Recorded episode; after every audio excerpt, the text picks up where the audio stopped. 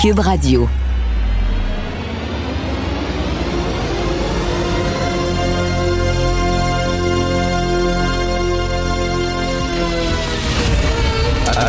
Attention, cette émission est laissée à la discrétion de l'auditeur. Les propos et les opinions tenues lors des deux prochaines heures peuvent choquer. Peuvent choquer. Oreilles sensibles s'abstenir. Richard Martineau. Martino. Un animateur pas comme les autres. Richard Martineau. Cube Radio.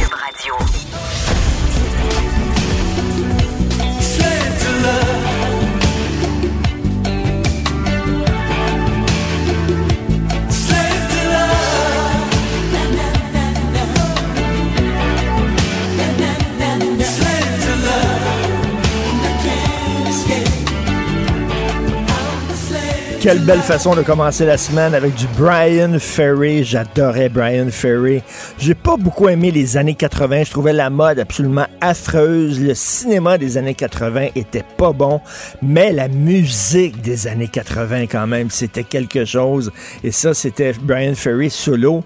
Euh, bien sûr, il y avait aussi son, son band Roxy Music. Alors pourquoi faire jouer du Brian Ferry, Slave to Love? Parce que, ben, parce que je risque de perdre ma job je risque de perdre ma job parce que slave to love, esclave de l'amour, hein, ça banalise l'esclavage. Alors, il y a une prof à Toronto qui a été suspendue parce qu'elle a fait lire un poème de Prévert à ses élèves. Euh, le poème, c'était Pour toi, mon amour. Et à un moment donné, dans le poème, il dit, je suis allé au marché des esclaves et je t'ai cherché, mais je ne t'ai pas trouvé mon amour. Alors, la, la prof a été suspendue. Christy, c'est un poème, c'est une métaphore. Esclave de l'amour. Je suis allé au marché des esclaves, je t'ai pas trouvé. Pourquoi? Parce que t'es pas esclave de mon amour, parce que tu es libre. C'est une image. C'est une métaphore.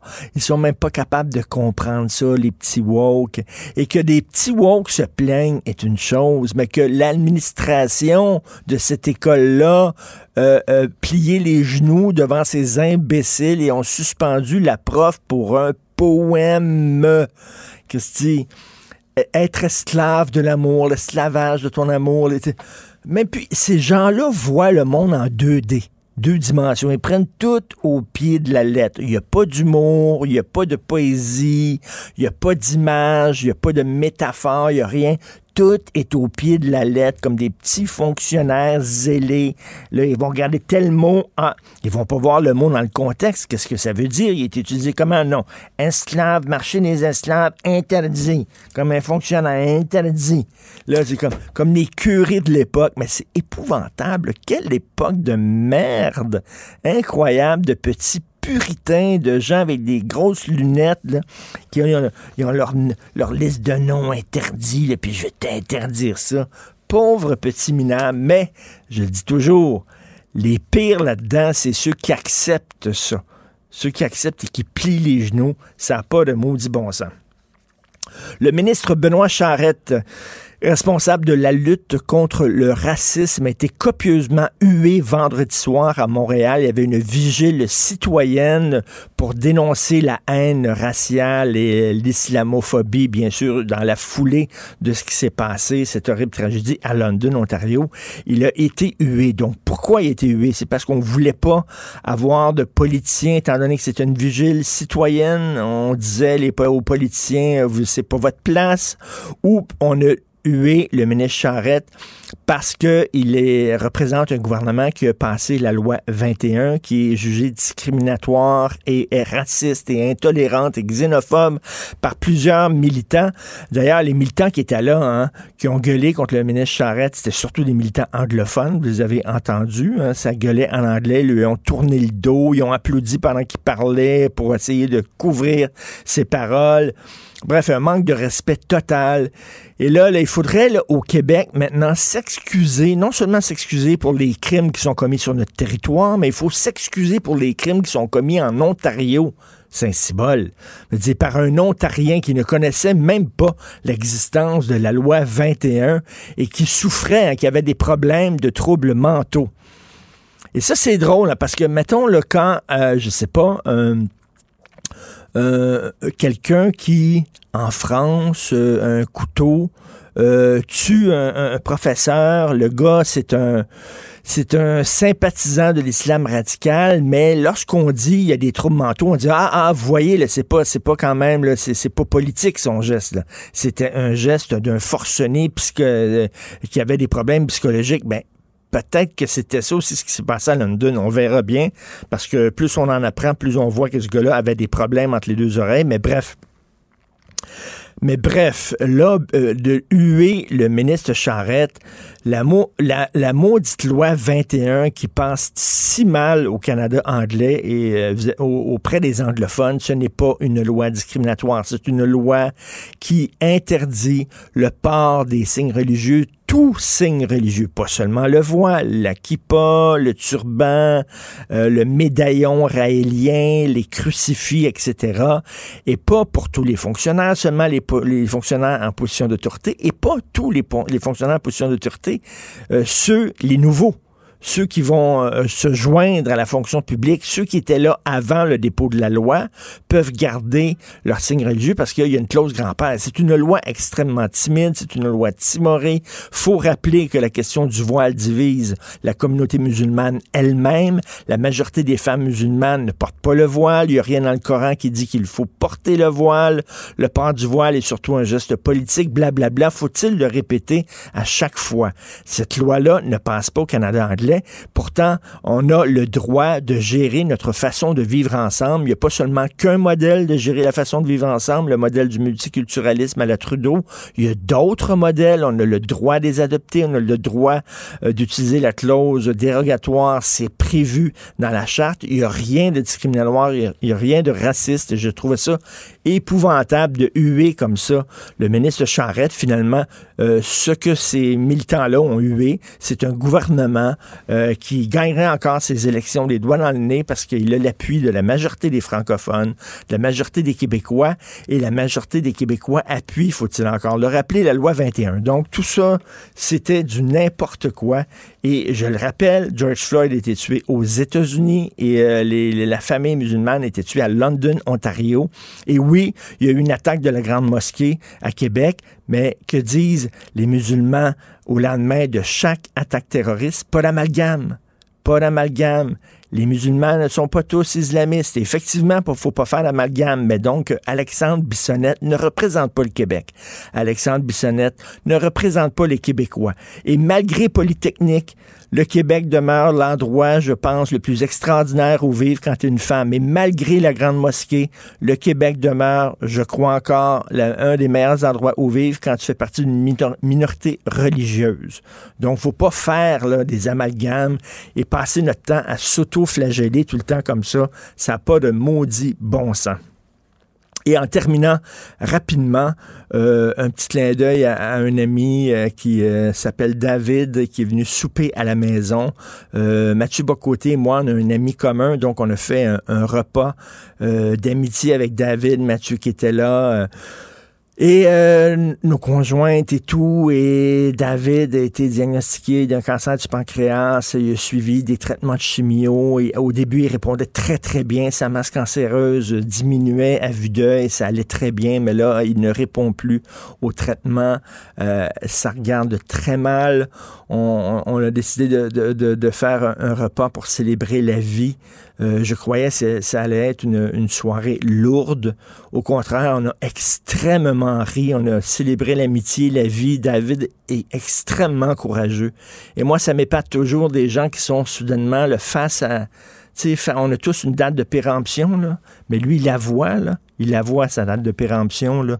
puis il fait face à ça avec... Euh, mon Dieu, tellement, de courage. Je ne sais pas comment ils vont chercher ces ressources-là, ces gens-là.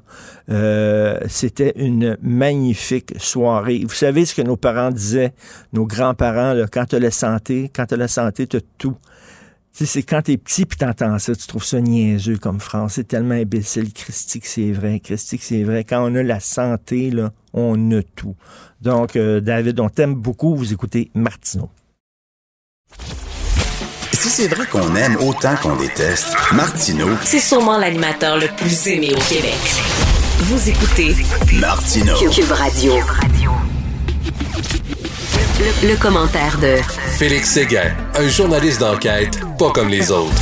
Félix, un peu plus tard dans l'émission, on va avoir le maire d'Oka, M. Pascal Quévillon, qui est en beau fusil, bien sûr, suite euh, au méga party à Canet-S'attaquer. Oui, euh, en beau euh, fusil, sans, sans mauvais jeu de mots, hein, parce que sur la territoire de la communauté Mohawk de Canet-S'attaquer, on n'en est pas à nos premières frasques et certaines d'ailleurs impliquent des armes à feu. Euh, il y en avait d'ailleurs ce week-end, euh, on a euh, on a eu l'information en fait ce ah matin là, on, on m'identifiait certains individus qui étaient armés. Alors je te raconte un peu il y a un méga party, au fond, qui a été organisé en fin de semaine à Canet-S'attaquer. Euh, quelques centaines de personnes. On a vu les images, là, obtenues par mon collègue Yves Poirier, là, d'abord, qui étaient réunis au fameux Green Room.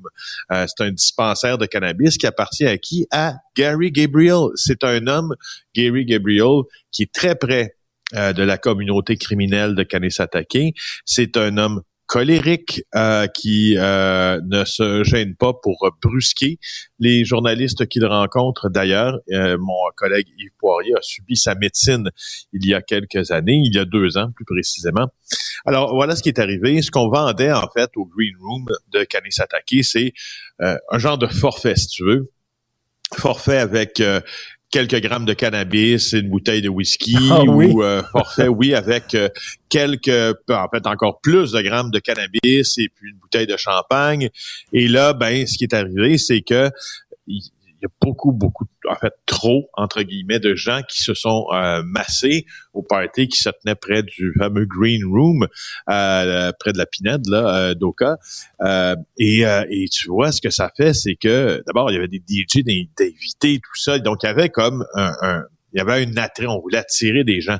Mais là, les gens commencé, les automobilistes ont commencé à se garer en bordure de la route et on a commencé d'ailleurs à consommer du cannabis un peu partout, de l'alcool un peu partout, si bien que ça a débordé un peu. Il y avait beaucoup de gens en état d'ébriété, beaucoup de gens gelés, euh, sans aucune, aucune, aucune mesure de distanciation sociale. Hein. on le rappelle, il faut toujours la maintenir. Il faut toujours être masqué aussi euh, quand nous sommes en public à moins de deux mètres. Alors, ceci suppose un... Oui, vas-y, Non, non, mais il faut, il faut dire aussi que la, communauté Mohawk n'a pas l'air contente non plus. Aujourd'hui, ben on peut dire que même le grand chef Mohawk, il est vraiment pas content de ça. Non, justement. Et là, euh, et, c'est ça. Ceci suppose cela. Le problème est beaucoup plus euh, grave à Kanesatake que euh, la, simple radiographie de ce party de ce week-end parce que Gary Carbonel, un des membres, un des chefs du conseil de bande, hein, il y a plusieurs chefs dans un conseil de bande, pose, les bonnes questions. Alors, lui, il se dit, on n'a pas de sécurité encore, il n'y a pas de corps de police hein, à Canet-S'attaquer, c'est desservi par la Sûreté du Québec. Il dit, avec la sécurité, ça empêcherait beaucoup de ces problèmes-là. Il dit, je n'ai pas vu la Sûreté du Québec et j'étais là une partie de la journée. Il a dit, il y a même des dames à qui on a dit, va-t'en chez vous. Euh, et, euh, et, les fêtards, selon M. Carbonel, ont manqué beaucoup, beaucoup de respect envers la communauté Mohawk. Et là, euh, la SQ a été appelée dimanche et euh, même en date de ce matin, il n'y avait aucun bilan hmm. euh, qu'on était capable de fournir de l'intervention en lien avec le rassemblement. On ne sait pas s'il y a des constats d'infraction qui ont été donnés en vertu euh, des normes sanitaires. Ben, on l'espère. Je l'ai dit. Ben, écoute, c'est parce que justement là, là, là, allons un peu plus loin que ça. La situation du du maintien de l'ordre hmm. sur le territoire Mohawk de Kanesatake est encore extrêmement explosif et très difficile à gérer pour la Sûreté du Québec. Pourquoi? Hmm. Parce que la SQ, bien sûr, euh, pour les plus jeunes d'entre nous, euh, ben, il y a quelque chose qui s'est appelé la crise d'Oka à un moment donné, en 1990, qui a laissé des stigmates extrêmement profonds, euh, qui ont fait en sorte que après cette, cette, passe d'armes entre les, les, euh, les Warriors de Kanesatake et les policiers de la Sûreté du Québec, au cours de laquelle euh, un soldat de l'armée est décédé, un policier est décédé plutôt, euh, euh ben soit l'intervention sur le territoire Mohawk. Oui, ça, non, non, ça peut être explosif. D'ailleurs, ben euh, M. Legault qui a ouvert la porte à la création d'un corps policier autochtone, ça fait longtemps qu'on en parle. On verra ce qui va se passer avec ça. Tu veux nous parler de la série Huissier euh, qui est chez euh, Nouveau? Ben oui, Marc-André Lemieux, euh, notre euh, très compétent euh, journaliste aux affaires artistiques, parle de la série Huissier qui, assez ironiquement, est elle-même au banc des accusés. Il y a 112 organismes communautaires qui ont uni leur voix pour demander à nouveau le retrait des ondes de l'émission Huissier pourquoi? Parce qu'on dit que Huissier, au fond, exploite la détresse des gens. Euh, juste pour vous dire, là, Huissier, c'est une série qui, euh, qui, est produite par euh, Pixcom, puis qui, qui qui est en nom depuis 2017, quand même un bout de temps là, euh, et qui, en fait, c'est assez simple. On suit des huissiers. Donc, quel est le travail des huissiers? Ben, c'est d'aller voir des gens euh, souvent qui en arrachent, hein, puis mhm. euh, qui ont des gros problèmes financiers, et de leur annoncer que leurs biens sont saisis, ou leur maison, leur voiture, ou, ou, et puis c'est difficile. On nage dans un environnement difficile, et, on, et pour pour dire ça, il y a une dame dont on cache l'identité, qu'on appelle euh, Mara, qui est interviewée et qui dit qu'elle a participé à l'émission, mais elle était tellement tu sais, quand tu perds tout, là, puis quand tu plus d'argent, quand tu peux pas rencontrer tes obligations, elle dit, je n'étais plus moi-même, je n'étais pas en mesure de faire des choix. Puis là, tu vois, le, les équipes de tournage arrivent chez nous et tout ça. Je n'aurais pas fait ces choix-là normalement. Mais, en même temps, Félix, il faut que les gens sachent, tu sais, quand une équipe de tournage se pointe, c'est parce que tu as signé, c'est parce que tu as accepté. Ils peuvent pas se pointer comme ça, là, en suivant des huissiers, puis rentrer dans la maison et tout ça, absolument pas. Donc, elle, avait signé, mais elle dit qu'elle avait pas vraiment euh, toute sa tête lorsqu'elle avait signé ça. Ben, c'est ça. Puis, tu sais, c'est, la question, c'est de fournir, tu sais, je veux dire, un consentement euh, éclairé. Puis, quand tu es en train de tout perdre, des fois, c'est plus difficile de, de, de consentir de manière éclairée à ce qui va se passer dans les prochaines minutes quand tu connais pas un peu la, la, la mécanique de la télévision. En tout cas, bref, c'est pour moi qui le dis, là, c'est ce que c'est ce que présente en fait ce, regroupement d'organismes euh, communautaires là. Alors, euh, il y a une plainte qui a été acheminée à Belmédia, euh, à Novo, à Pixcom aussi, qui est la maison de production, comme je te le disais, derrière Bissier. Et, et au fond, ce qu'on dit, c'est que on, on profite un peu euh, de la misère. Ben oui, de la misère. c'est juste ça. Ben oui, écoute, en terminant, une histoire de détournement de fonds publics. Euh, ouais, ça là, c'est euh, c'est assez intéressant. Euh, c'est l'histoire de la poursuite contre contre Gaétan Barrette, une poursuite là de 20 millions de dollars. Il fait partie d'un des défendeurs dans cette poursuite là. Écoute, c'est assez c'est assez complexe là, mais c'est un médecin qui s'appelle Dr Jean-François Guité qui poursuit Barrett et d'autres euh, pour avoir torpillé, quand il était ministre, le projet, il y a un gros projet de lab, un laboratoire d'imagerie médicale à Saint-Jérôme, euh, et pour avoir, pour que ce, ce, projet-là naisse, ben, euh, ça prenait l'avis d'un comité paritaire qui recommandait au ministre de la Santé de choisir entre une clinique ou une autre, un projet et un autre. Et ce que dit Dr Guité, entre autres, il dit que les gens qui étaient sur ce comité-là étaient en conflit d'intérêts parce que il y avait des radiologistes, justement, et lui, c'en est un, puis il voulait se bâtir une clinique de radiologie. Donc, euh, en tout cas, eux ont recommandé l'octroi de permis.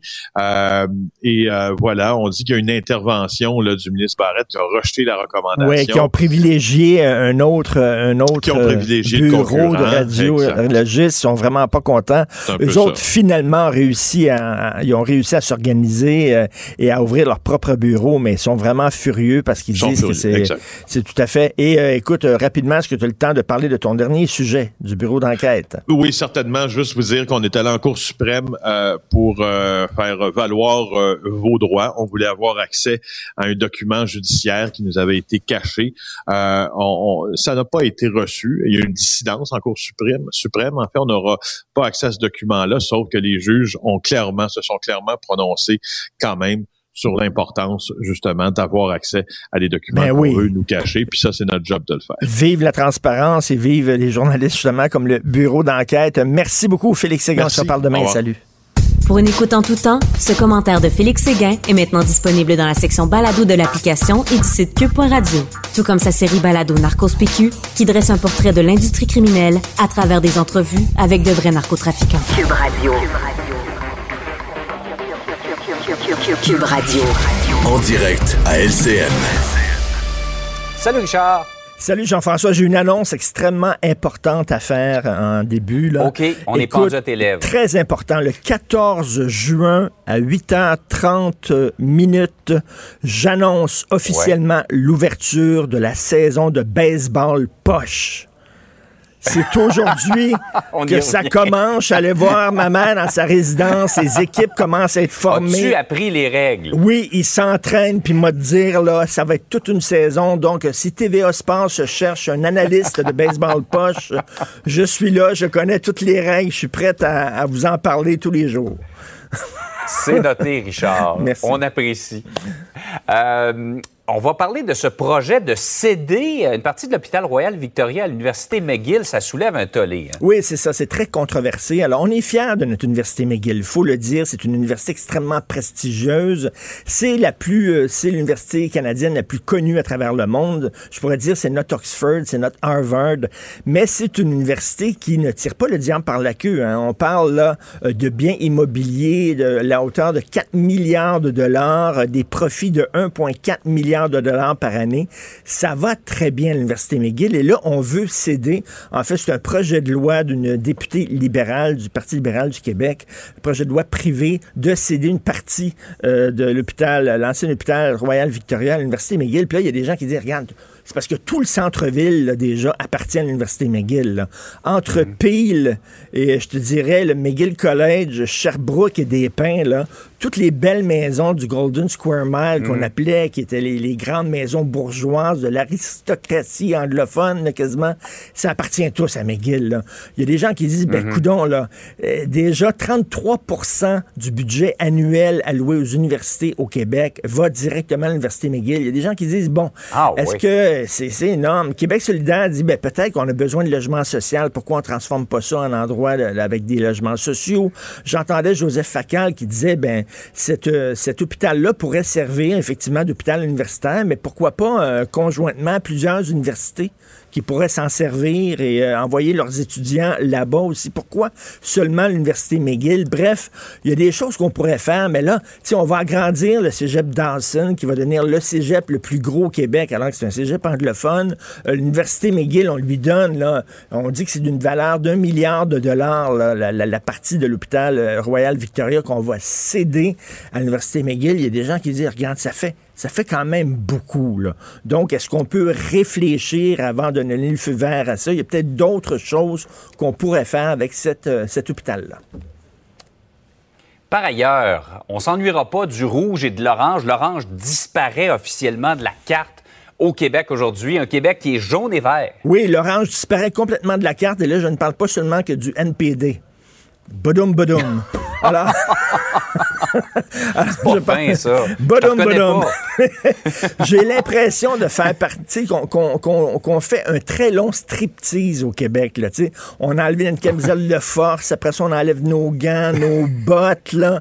Euh, euh, on va pouvoir enlever notre masque à partir d'aujourd'hui. Des gens dans le milieu de travail. Écoute, là, le Ouais. week-end, je vais toujours au même commerce acheter mes magazines et le gars derrière le plexiglas avait son masque. Il dit lundi, je vais pouvoir enlever mon masque.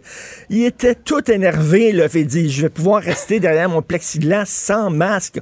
On est comme des prisonniers. À chaque semaine, on nous apprend que notre petite marche dans le cours intérieur va durer 15 minutes de plus. C'est vraiment ça. C'est Ouais. vraiment là, un, un poids euh, enlevé au-dessus de mes épaules. À, à- à 6 heures moins quart, aujourd'hui, je reçois ma deuxième dose de vaccin Ah Pfizer. oui. Et c'est quoi? Chanceux. Et ce soir, je suis sur Internet en train de réserver mes hôtels à Paris. Je suis convaincu Wow. qu'on va pouvoir voyager à l'étranger. On va lever la quarantaine aux gens de retour. Donc, on se sent revivre, mais j'ai une inquiétude. J'ai une inquiétude. Maintenant qu'il y a presque plus, là, tu sais, à un moment donné, on va dire on n'a plus besoin de porter le masque en rentrant dans les commerces. C'est ça qui va arriver. là. Que va-t-il arriver de Maxime Bernier pour attirer l'attention des gens maintenant qu'il n'y a plus de consignes? Comment il va faire là, maintenant pour dire je suis là, j'existe, etc. maintenant qu'il n'y aura plus de consignes, là, il n'y a plus d'ennemis contre qui se battre. Et, et la question, euh, la question que je me pose, c'est à partir de combien de cas par jour on va dire c'est fini? C'est terminé. Parce que c'est certain, on n'attend pas le jour où il va y avoir zéro cas. C'est impossible. Il va ça. toujours avoir des cas de COVID. L'important, c'est les hospitalisations et les décès. Mais à partir de combien de cas par jour, on va dire, ben là, à partir de là, c'est officiellement fini. C'est ça. Et Il n'y a plus de consignes. On, on a hâte, mais tu sais quoi? On, on la voit, là. Non seulement on voit la lumière Oui. au bout du tunnel, mais on est en train de digonner après la poignée de porte, là. on va sortir C'est vrai, là, mais là. Je pense honnêtement qu'en 2021, on va rester avec un système d'alerte de, couleur. Euh, je pense qu'il faut penser plus à 2022 pour vraiment qu'on se dise c'est derrière nous. Ça va être quoi? Mais peut-être d'autres couleurs. Ça va être magenta, ça va être quoi? Cacadois, ou je sais pas exactement ça va être quoi, mais bref, là, on est très hâte. T'es vraiment créatif ce matin. En plus, t'as le cœur sur la main. Tu t'offres pour euh, être analyste de baseball. Ah ouais, baseball, je connais tout. Je transmets le message. OK. Salut. Bonne journée. Salut, Richard. Bonne journée. À demain. Martino. Même avec un masque, c'est impossible de le filtrer. Vous écoutez Martino. Cube Radio. Euh, je sais pas vous, mais moi, j'ai une relation amour-haine avec le projet du REM. Je me dis, bon, ça va être le fun quand même pour, euh, pour le transport collectif. Ça va être bien, c'est très rapide. Des trains, on les a vus, ont l'air très beaux. D'un autre côté, je me dis, ça va être tellement laid. Ça va être recouvert de graffiti. Puis surtout quand c'est surélevé, là, avec ces grosses affaires de béton-là. Et en plus, on donne des contrats en Inde. On est allé chercher les trains en Inde, le béton euh, pour faire les piliers aux États-Unis. Euh, euh, les panneaux de verre pour les stations euh, aux Émirats arabes unis. C'est un peu n'importe quoi. Donc, on va en parler avec euh, M. Joël Arsenault. Il est député péquiste des îles-la-Madeleine, porte-parole du PQ en matière des transports. Et je trouve que c'est un des députés qui s'est le plus démarqué cette année. Hein, on était rendu à la, fin de, la session. On donne des, points aux députés. Les chroniqueurs politiques font ça maintenant, leur petit bulletin. Alors, je pense qu'il y aurait un petit ange dans sa marge, M. Joël Arsenault. Bonjour, M. Arsenault. Ah, bonjour, M. Martineau. Merci beaucoup pour l'étoile euh, au bulletin. de rien. Euh, alors, euh, vous, votre relation avec le, le REM, est-ce que c'est une relation de haine-amour comme moi?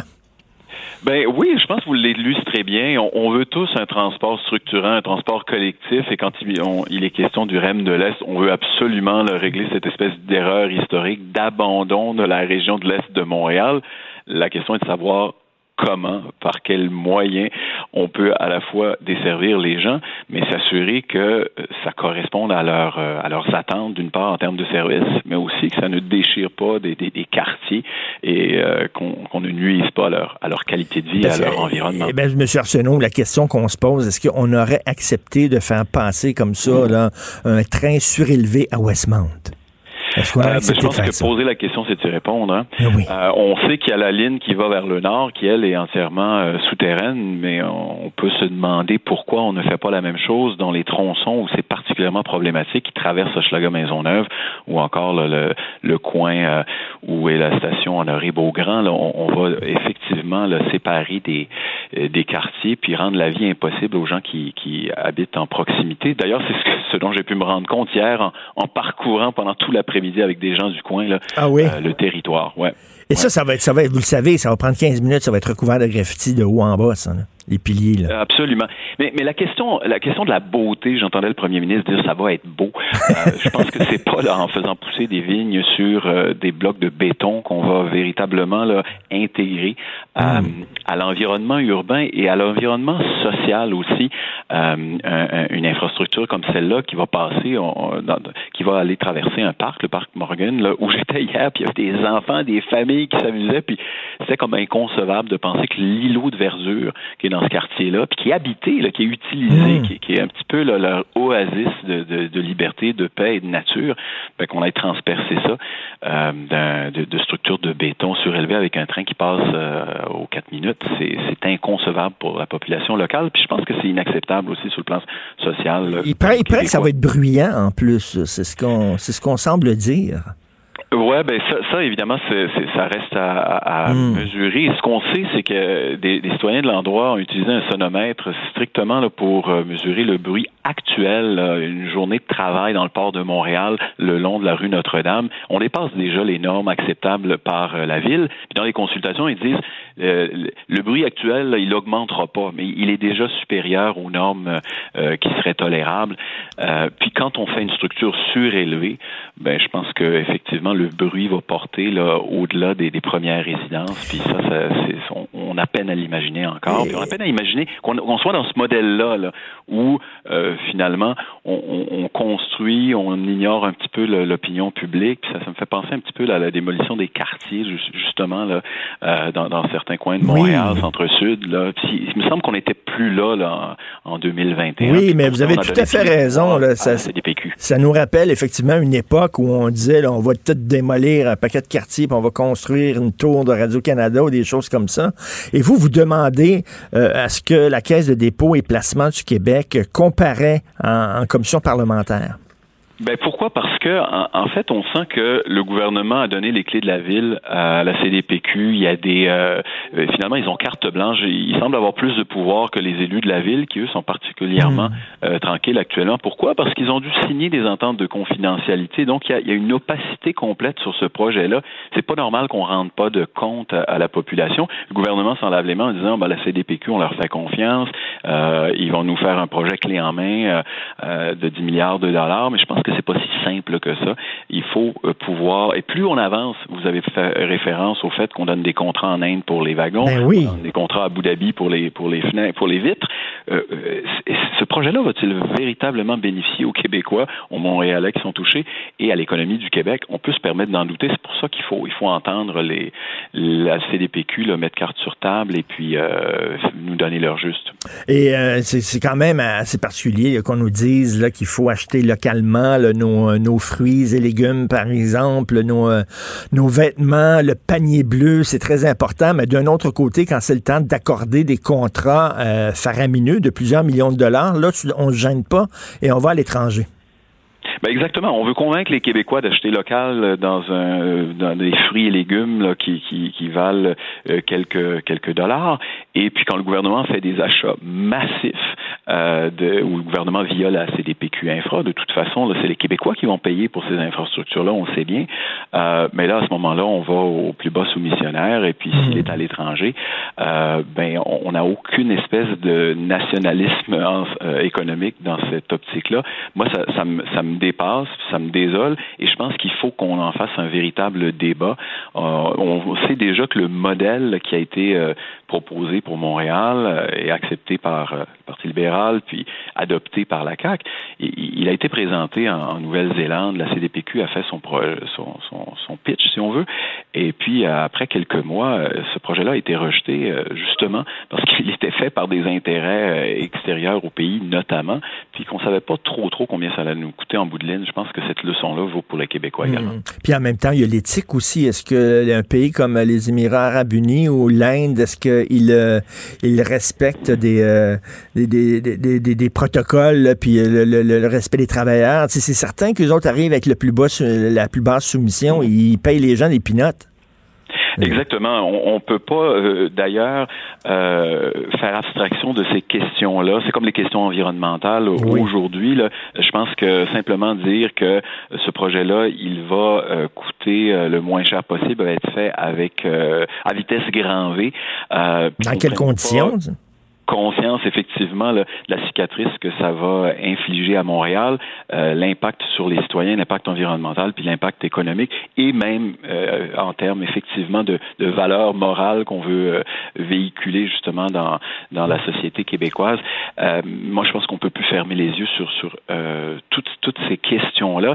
Puis les seuls actuellement qui peuvent nous, nous donner leur juste, ben, c'est les représentants de la CDPQ Infra mmh. qui mènent actuellement des consultations où on voit que toutes les questions ne sont pas euh, accueillies euh, de la même façon. Les comptes rendus euh, sont faits, puis de l'aveu des, des citoyens, là, les, les, comptes rendus sont un petit peu, comment dire, obscurs sur, sur les véritables enjeux qui ont été amenés dans les ateliers, puis on fonctionne, on a l'impression qu'on fonctionne un peu dans, dans la, sur la défensive, dans la justification du projet plutôt que de l'écoute réelle de ce que les citoyens ont à dire et, sur, euh, et à poser comme question. Et en terminant, M. Arsenault, euh, en tant que Montréalais, je suis jaloux des gens de Québec. Pourquoi?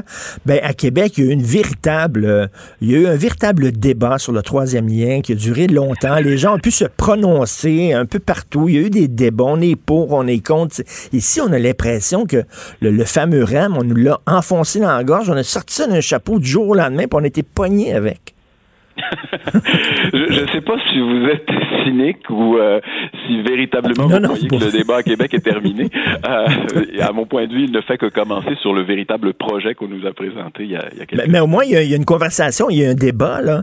Le, le REM, c'est qu'on s'est réveillé un matin, puis boum, le REM était là, on dirait. Oui, oui, ben, ben, tout à fait. Mais, mais le REM est là comme le, le, le tunnel de Québec est là, c'est-à-dire qu'on n'a pas les études, on n'a pas non plus, euh, mm. je dirais, les, les experts. On est on, comme citoyens, là, on, on, veut bien croire les gens qui nous proposent euh, des, des, des, projets, euh, des projets avec avec des, des, fortes images, puis avec une campagne de publicité marketing extraordinaire.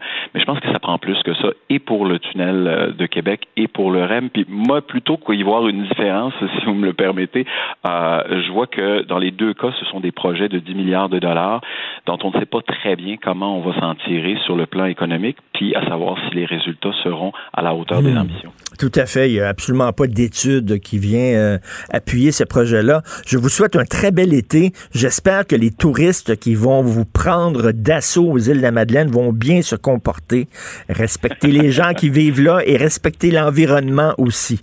Je l'espère. Ah, j'ai aucun doute là-dessus. Je pense qu'on on va, on va bien s'entendre avec nos visiteurs. merci beaucoup, M. Joël Arsenault. Merci, merci député. Gilles Proulx. Le où, quand, comment, qui, pourquoi ne s'applique pas sa ricanade? Parle, parle, parle, genre, genre, genre. Gilles Proulx. C'est ça qu'il manque tellement en matière de journalisme et d'information. Voici le commentaire de Gilles Proulx. Gilles, il y a eu un gros party à Kanesatake. Là, les Mohawks, le grand chef Mohawk dit qu'il est vraiment pas content, mais vous ne croyez pas ben ben, je pense. Ah, mais ça se peut pas nous sortir des sornettes de la sorte. Hey, qu'est-ce qu'on peut pas entendre?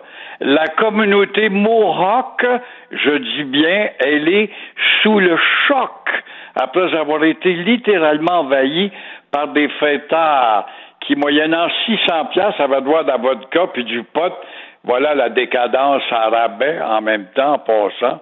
Alors, toujours, comment envahir ce territoire quand eux décident, avec quelques mitraillettes et carabines, de fermer les portes? Comment envahir ce territoire quand la Sûreté du Québec peureuse marche sur des œufs avant d'entrer chez ces vaches sacrées et demander la permission pour entrer? C'est pas que la SQ est peureuse en réalité, c'est qu'elle a des ordres des trouillards à Québec. Comment aussi ces troubles fêtes, au nombre de 300, ont-ils pu aller là et euh, insulter, t'entends ça, ils ont insulté, ils ont bousculé, voire menacé? Comment est-ce que tu peux menacer un Mohawk, c'est ce qu'il y a de plus fort après Dieu? Alors, moi, je comprends plus ça, là. Surtout qu'il y a un Mohawk qui l'a rappelé, Al Harrington, il s'est plaint, on se sentait menacé. Et euh, Québec, qui a toujours eu peur, qui est toujours à l'enseigne de la lâcheté, parle de leur fournir une aide monétaire, bien sûr, pour qu'ils mettent sur pied un autre corps de police, anglais, bien sûr, anglais. Et j'ai envie de dire bravo au dispensaire Green Room, quel beau nom, oui. qui a réussi justement ce beau coup de manipulation. La question qu'on se pose, y a-t-il du crime organisé derrière ça? Oui, les pas. 700 ou les 600, les, les 300 qui sont allés là, qui ont payé 600 pièces là, combien est-ce qu'il y a de clients là-dedans pour acheter, acheter d'autres choses? Là? Et là, là euh, Félix Séguin nous parlait un peu plus tôt, il disait que ça a été confirmé, il y a des gens qui étaient armés dans ceux bon. qui étaient là.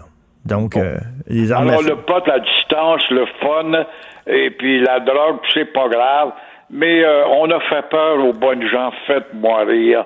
Faites-moi. Ça se peut pas que ce maudit patelin-là, d'ailleurs, les deux, les trois patelins Mohawks, c'est malheureux de les désigner. On en a onze nations au Québec, mais c'est toujours celle-là. Elle est toujours au centre de contestation, d'illégalité, de mépris à l'égard de la société québécoise et nos lâches de Québécois. Par un Québécois de nature, c'est un lâche. Ses ancêtres étaient des vaillants, mais un Québécois d'aujourd'hui, c'est un lâche. On va étudier, on va se pencher, on va nommer un policier pour mieux les comprendre. Il y en Lafrenière, qui est déjà un peu heureux dans ce dossier, incapable de mettre le pied à terre, puis brasser le derrière d'Ottawa d'Ottawa, c'est vous autres qui avez la responsabilité de ces gens-là. Voulez-vous mettre le pied, arrêtez votre maudite phobie de vous faire accuser aux Nations Unies, puis toujours la peur d'être beurré par quelques députés de, de, de Strasbourg? On s'en fout comme l'an 40, deux jours après, on n'en parle plus. Et vous voulez parler, vous, comme historien euh, amateur, euh, vous avez dû regarder ça de très près. Euh, ce matin, là, on a demandé aux gens, sondage léger, on a demandé aux gens quelle est la construction québécoise qu'ils aiment le plus et arrive en première position. Mais ça, j'en suis assez fier, le vieux Québec. Donc, finalement, les gens aiment ça. Quand on va à Québec, effectivement, pour on va dans le vieux Québec, on reconnaît nos racines. Voilà qui est très intéressant, c'est la Nouvelle-France qui est là, bien ait quelques bâtisses britanniques, mais un sondage, ça vaut ce que ça vaut, un sondage. 31% il arrive en tête, euh, ce vieux Québec-là. C'est bien peu, 31% Ça devrait être 100% des visiteurs qui vont au Québec. C'est pas possible. On s'arrête pas chez les Carmélites.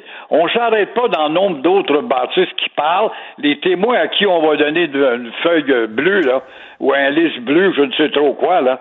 Alors, c'est beau de voir quand même qu'il y a des gens qui euh, veulent se ressourcer et ils vont là, justement, en Nouvelle-France, dans le Vieux-Québec, pour savoir qui ils sont, qui ils étaient. Alors, ça, tant mieux, mais 31% je trouve pas ça très fort. Et euh, quand on voit en 24e position, je comprends pas, là, avec 4% le fort Chambly. Ben oui, qui est magnifique. Le seul bâtiment militaire français de la Nouvelle-France sur le territoire québécois. On dit, on a la citadelle, c'est pas vrai.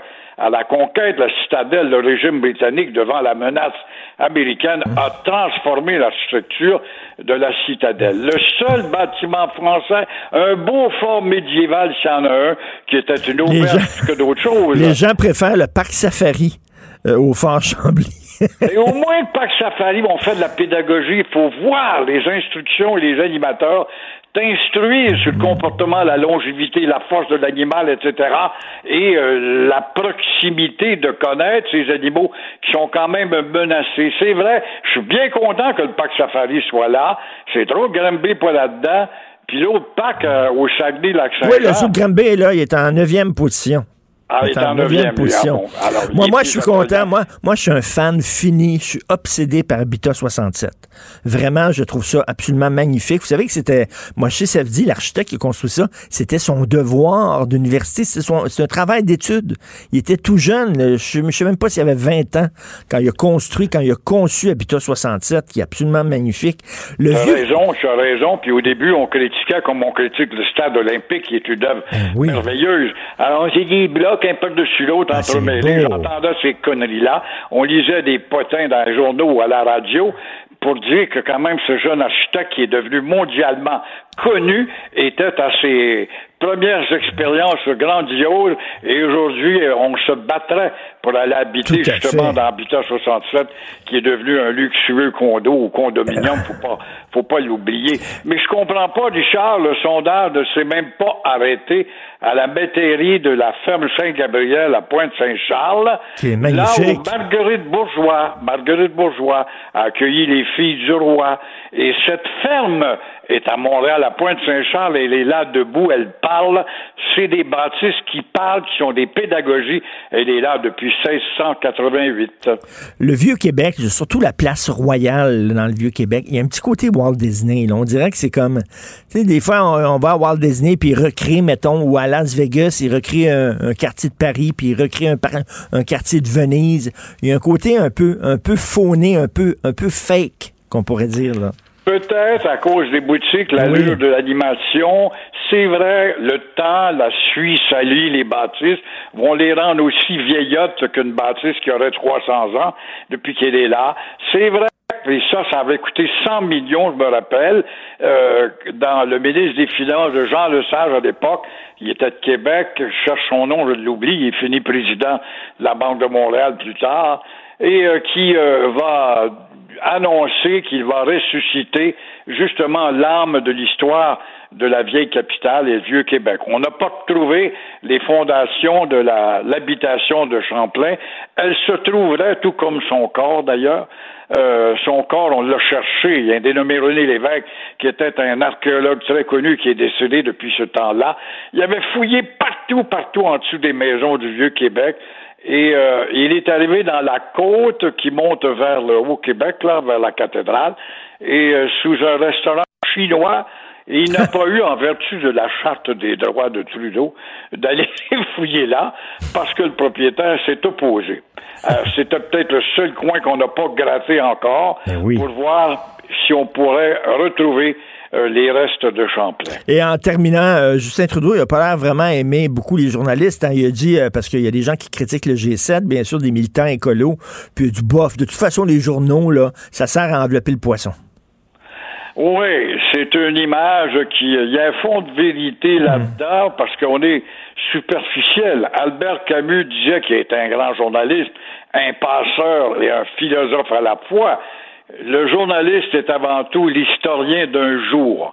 C'est vrai qu'en écrivant un événement auquel on a assisté qui est majeur, il n'est là que pour un jour, mais il sert pour les archives beaucoup plus tard, pour ceux qui vont bâtir des livres d'histoire. Mais si on pense que le quatrième pouvoir, c'est-à-dire la presse, fait avancer les choses ou fait bouger Trudeau, eh ben, détrompez-vous, comme vous le voyez. L'impact des médias n'a que, n'est qu'une partie, ou en tout cas une portée éphémère, à tel point que lui-même, il le dit, je pense que euh, ce que vous écrivez, ça va servir votre papier à enrubaner le poisson plus tard. Il y a une ironie là-dedans. Mais il y a quand même une éphémérité à laquelle il faisait référence. Mais il n'a pas voulu la répéter en français. Hein, comme Non, tout. non, non, mais en tout cas, il ne pourra pas envelopper le poisson avec la presse parce qu'il n'y a, plus de presse en papier. C'est son grand allié, la presse. Faut Oui, pas tout à fait. Merci, euh, Gilles. À demain. À demain. Au revoir. Martineau, il n'y a pas le temps pour la controverse. Il a jamais coulé l'eau sous les ponts. C'est lui qui la verse. Vous écoutez Martineau. Cube, Cube Radio. Alors, c'est fait. Monsieur Benjamin Netanyahou n'est plus euh, le premier ministre israélien. Il a perdu les élections. Maintenant, c'est Naftali Bennett qui est devenu le nouveau premier ministre israélien. Euh, il, a été, euh, il a été mené au pouvoir par une coalition vraiment très particulière qui rassemble des gens qui ne devraient pas habituellement se retrouver autour de la même table. Nous allons parler avec Mme Myriam Azogui Alboax, euh, qui a dirigé pendant huit ans les relations communautaires et universitaires au Centre pour les affaires israéliennes et juives. Euh, Myriam, elle était montréalaise, elle vit maintenant en Israël. Bonjour Myriam. Bonjour, bonjour Richard. Bonjour. Euh, comment, comment, parce qu'on le disait indélogeable, vraiment Netanyahou. Euh, comment vous euh, vous analysez le, le- ce- cette défaite-là de son gouvernement? Eh, Écoutez, c'est c'est rien de moins qu'un changement d'air. C'est c'est un changement de régime. C'est c'est juste incroyable. On a du mal encore. Ça fait à peine 24 heures. On, on est encore tout surpris par euh, par ce changement, que l'on soit pour ou que l'on soit contre. D'ailleurs, c'est c'est c'est juste assez incroyable. Ça fait plus de 12 ans qu'il est premier ministre. Ben oui. Alors euh, voilà. Euh, c'est- ça démontre, ça démontre euh, euh, aux adversaires et aux ennemis d'Israël, parce qu'on s'en est parlé, Myriam, vous et moi, il y a une montée de l'antisémitisme, du discours anti-Israël. Ça démontre qu'Israël est une démocratie qui fonctionne.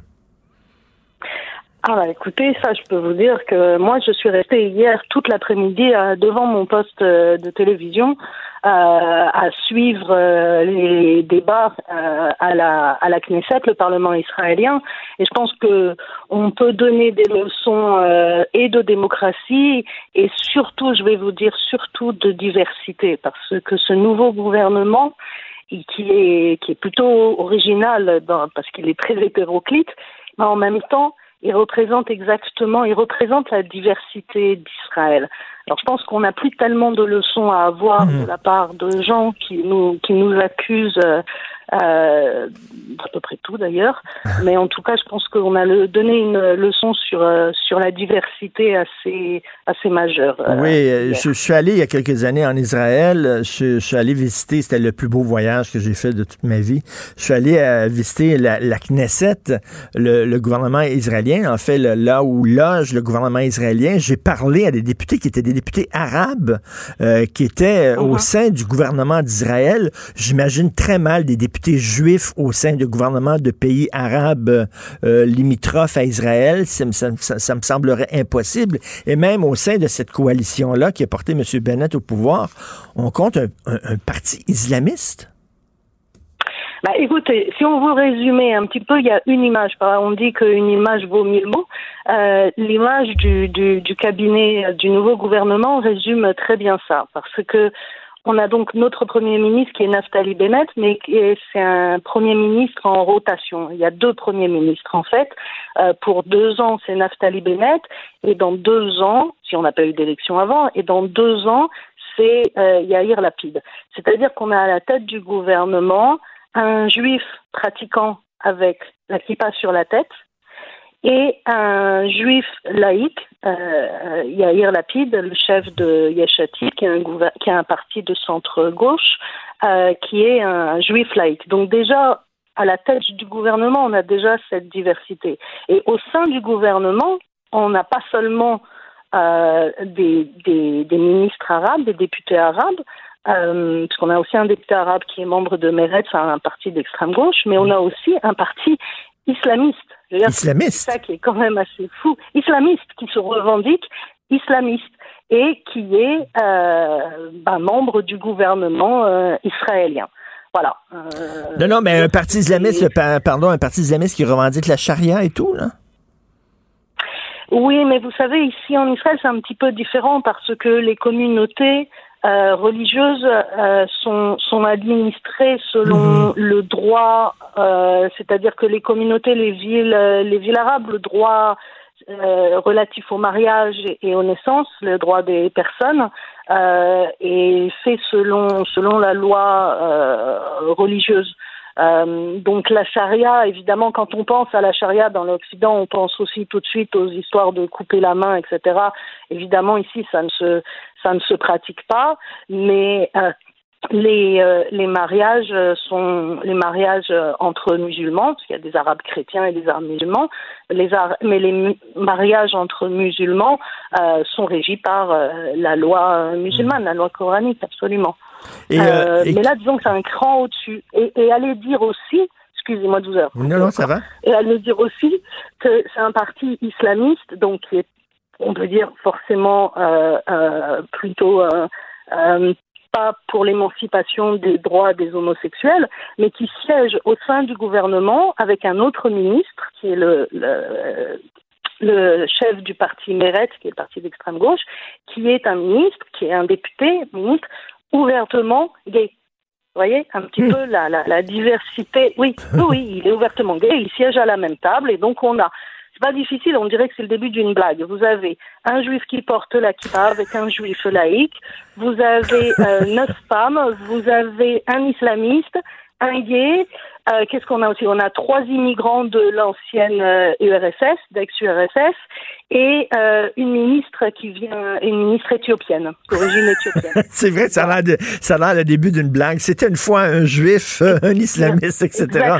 Et les, les, gens, les gens qui disent qu'Israël est une dictature, je suis désolé, là, mais les gens sont sont représentés. C'est une démocratie, c'est une démocratie diversifiée. D'ailleurs, c'est un système électoral assez particulier. Souvent, lorsqu'on parle de coalition. Euh, on parle de, de, parlement à l'italienne. Hein. On voit ça souvent en Italie, euh, où des fois le gouvernement est fait de, de, 15 partis politiques. Mais le système israélien aussi est, est vraiment comme ça, fonctionne comme ça.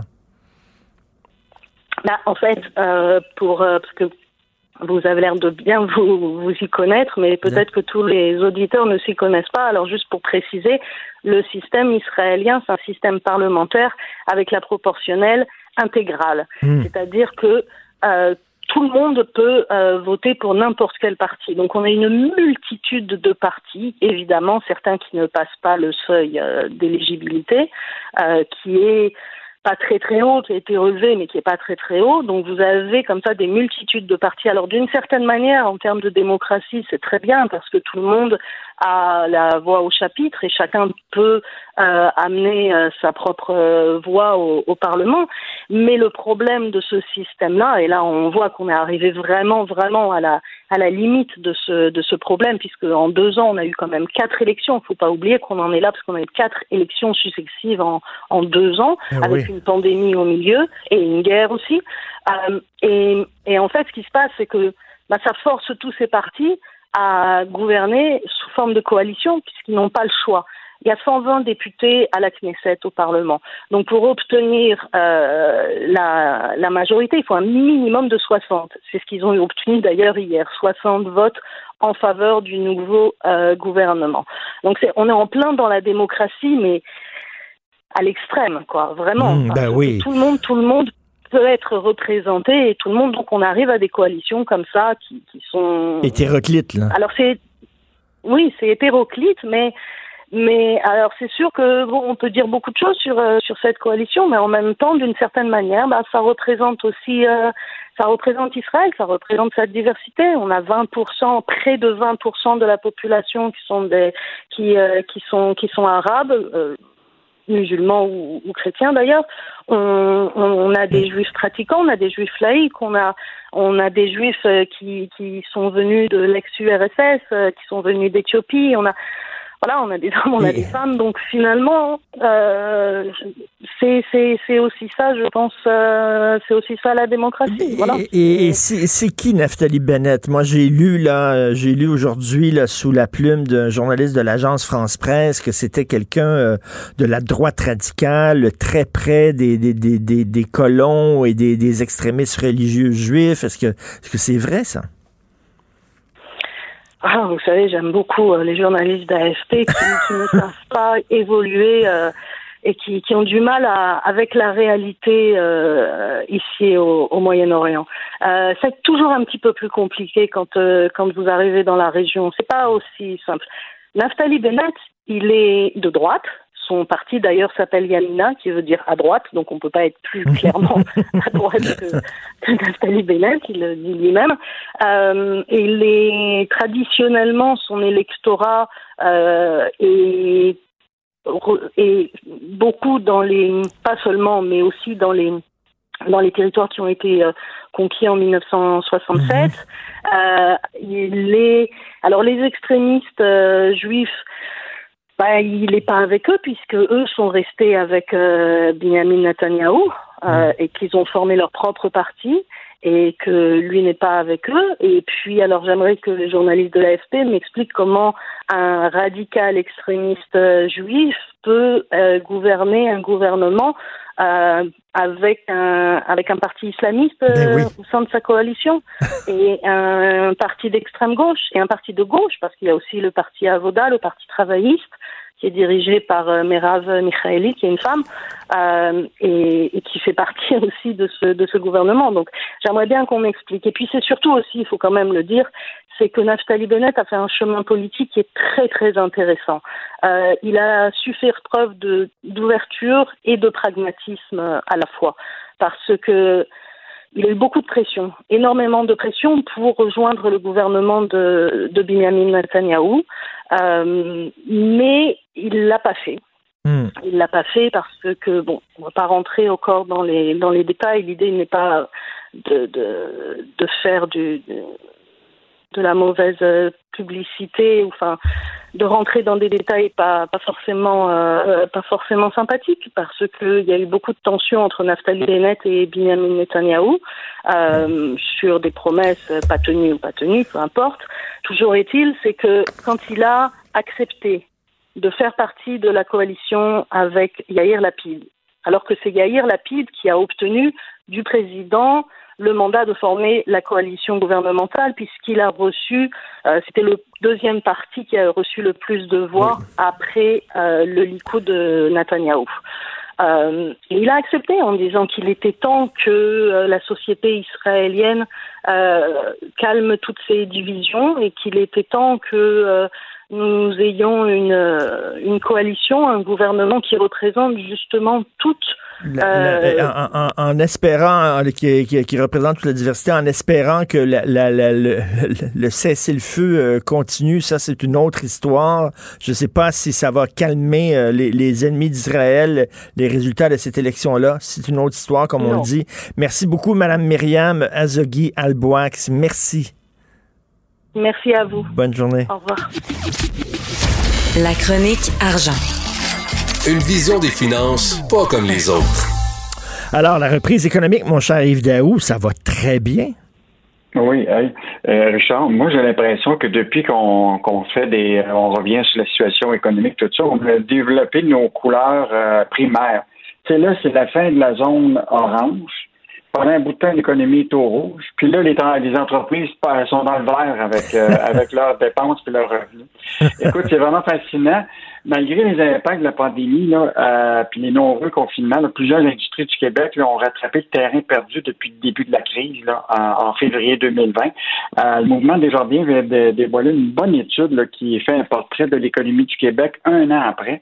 Écoute, on a récupéré 99,4% depuis euh, de, de tout ce qu'on avait perdu C'est euh, au début de la incroyable. c'est c'est vraiment. Ouais, non, c'est vraiment. Et ce qui est fascinant, euh, c'est qu'il y a même des industries que, normalement, là, mettons, à 100 c'est comme si on avait récupéré la, la totalité de nos. euh, de notre secteur depuis février 2020. Mais il y a des secteurs là, qui ont complètement dépassé. Agriculture, foresterie, 112 Construction, 111 Commerce de détail, 110 Ah oui. On, a- on, a- on s'était dit que le commerce de détail là, souffrait, mais finalement, c'était un secteur qui, a fermé pendant un bout de temps, mais les, commerces de, de ont été quand même, par rappel, les centres commerciaux ont resté ouverts avec euh, les règles de distanciation. Le, commerce en ligne a continué, euh, etc. Donc, évidemment, les gens avaient de l'argent. Le taux d'épargne est assez élevé. Donc, les gens ont, dépensé. Euh, donc, ils ont vraiment pas souffert. ils ont souffert, mais la réalité, c'est qu'ils ont rattrapé. Puis pas juste ça, c'est que maintenant, déjà, ils ont dépassé.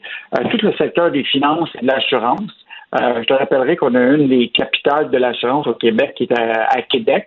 Écoute, toutes les grandes compagnies Oui. d'assurance, Intac, euh, SSQ, l'Industrielle Alliance, écoute, ça roule à, à- roule à plein. Euh, les services professionnels, les soins de santé, euh, c'est sûr là, que ça, ça a pris euh, avec la pandémie. Donc, quand même, il faut se réjouir. Puis, et ce qui est intéressant, c'est que ce matin, le gouvernement du Québec vient de dévoiler là, que les dépenses en immobilisation au Québec là, vont, écoute, vont exploser dans l'ensemble de toutes les régions. Sur 16 des 17 régions administratives au Québec, là, va afficher une hausse en 2021. Puis les gros chanceux, c'est la Côte-Nord, Montréal, avec des augmentations supérieures à 10 la Nordière, 18 le Centre de Québec, 17% Donc, on, on, on dirait que la machine est ouverte là, pour euh, les immobilisations puis les investissements. Donc, euh, quand même, euh, évidemment, penser que c'est évidemment une partie de ça, c'est évidemment le gouvernement, l'investissement public, mais c'est quand même euh, bon pour l'économie du Québec. Ben oui, puis là, il y a 12 des, des, des gens qui ont deux vaccins. Écoute, bientôt ici, Montréal, ça va ressembler à Las Vegas. Là, on va être aussi libre qu'eux autres. Ben là, c'est ça que je voulais te parler, c'est que peut-être eux autres ont une longueur d'avance Ben depuis oui. déjà mars. Comprends-tu qu'il y avait tout récupéré? Écoute, déjà, là, dans les casinos, là, il y a des casinos là, qui, au mois de euh, l'Evana Casino, avait à peu près un milliard de gains à gagner en mars. Il y avait déjà 2,2 millions de visiteurs à Las Vegas. Déjà en mars. Donc, eux autres, ils ont comme deux mois d'a- d'avance. Les hôtels, ils ont le taux d'occupation est en haut de 85% Euh, Donc, euh, quand tu compares, nous autres, on a peut-être qu'on va arriver à. Eux autres sont boostés à, à l'hélium oui. pour euh, depuis deux mois. Puis là, nos petits Canadiens s'en viennent avec euh, un, un déconfinement qui commence.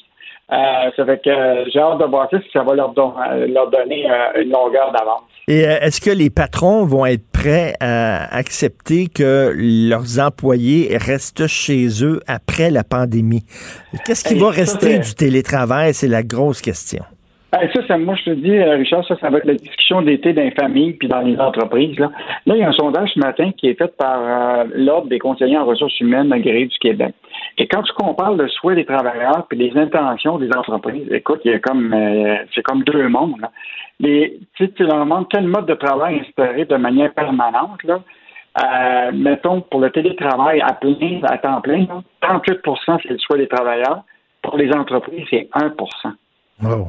Si je, si je te prends la- l'autre élément qui est vraiment euh, comme on est à deux mondes, euh, tu sais, le temps partagé avec une exigence de présence minimale au bureau qui est déterminée selon une formule mixte. Là, prédéterminée, c'est sûr que tu vas là le mardi, à chaque semaine, etc. là. Écoute, 52 des entreprises voudraient ça. Euh, Du côté des travailleurs, c'est 18 Fait que, quand- il y a- Encore, on dirait que tout cet enjeu-là du télétravail, là, il y a comme une dichotomie entre ce que les entreprises vont souhaiter et ce que les, les- les travailleurs euh, on- espèrent. Mais tout ça va être en, en discussion, puis évidemment, à un moment, l'employeur, va- c'est eux autres qui vont décider parce que Ben oui. les autres, ils ont, ils ont besoin de- de- d'avoir des rendements, ils sont obligés de, de des exigences, parce qu'il y a beaucoup de tâches encore qui ont une valeur ajoutée qui ne peuvent être réalisées que du bureau. Tout à fait. Euh, fait que ça, ça va être. euh, mais les travailleurs sont. Ça va augmenter leur niveau de stress, le télétravail, parce que là, euh, ils trouvent qu'ils sont à distance, c'est peut-être moins productif. euh, euh, puis des fois, ben là, ils ont peur d'être. euh, selon la, la, notion de sécurité, de la confidentialité de l'information. Puis, euh, donc, il y a beaucoup d'enjeux qui s'en viennent pour le télétravail. euh, et euh, je te rappellerai encore que il n'y a pas une grande majorité des entreprises encore qui ont des plans détaillés. Il y en a qui en ont, mais, euh, mais c'est pas euh, c'est pas tout à fait prêt. En tout cas, gros sujet pour Ben oui. pour l'été et la rentrée. En tout cas, moi, je suis bien content d'animer l'émission ici en studio et pas de chez moi. J'ai toute l'installation chez moi. Là. J'ai un Comrec, j'ai un Ah, micro. ouais. Je pourrais le faire de chez moi, mais il n'y a rien comme être au bureau, travailler avec une équipe, travailler avec des gens Mm. loin de ton frigidaire. Merci. Mm-hmm. Merci Yves Daou. On se reparle demain. Salut. Salut, et de ton salier. Oui, et de mon salier, oui. Martino, souvent imité, mais jamais égalé. Vous écoutez Martino. Cube, Cube Radio. Alors, je parle avec Claude Villeneuve, euh, chroniqueur, Journal de Montréal, Journal de Québec. Euh, Claude, ça a l'air que le premier ministre Legault veut plus de spectateurs au Centre Bell. Oui, c'est ça. Là, on a peur d'avoir l'air chenu un peu là, avec nos, nos 2500 partisans par rapport à, à ceux de Las Vegas, là, où la, la série ce soir avec 18 000 spectateurs. Alors, euh, nous, euh, à Montréal, on est habitué que la foule soit très intimidante dans le centre Bell. C'est adverses, ils le soulignent ben, maintenant. Mais là, on a peur de perdre l'avantage de la glace, en quelque sorte. Et euh, là, François Legault nous a dit ça hier. J'en ai parlé avec Philippe Dano, qui est accessoirement le seul joueur francophone qui reste avec le Canadien. Là. Puis là, on va voir avec le docteur Arruda si on peut faire quelque chose. Mais écoute, Richard, ça n'a aucun bon sens si les directives de santé publique sont rendues euh, fixées non pas par la science, mais par euh, le, le- notre désir de voir le Canadien être bien encouragé par ses fans euh, durant les séries éliminatoires. Ben oui, parce qu'ils nous ont dit tout le temps, là, nous autres, là, on se fie sur la science. C'est la science qui va nous dire quoi faire et où aller. Et là, tu apprends que soudainement, euh, eux autres, ils n'ont pas besoin de faire de quarantaine, les joueurs de hockey. Puis là, on veut remplir le centre belle de spectateurs parce que c'est le hockey. Coudon, le hockey, c'est vraiment comme une religion. Là. Il y a comme des accommodements si ça touche le hockey.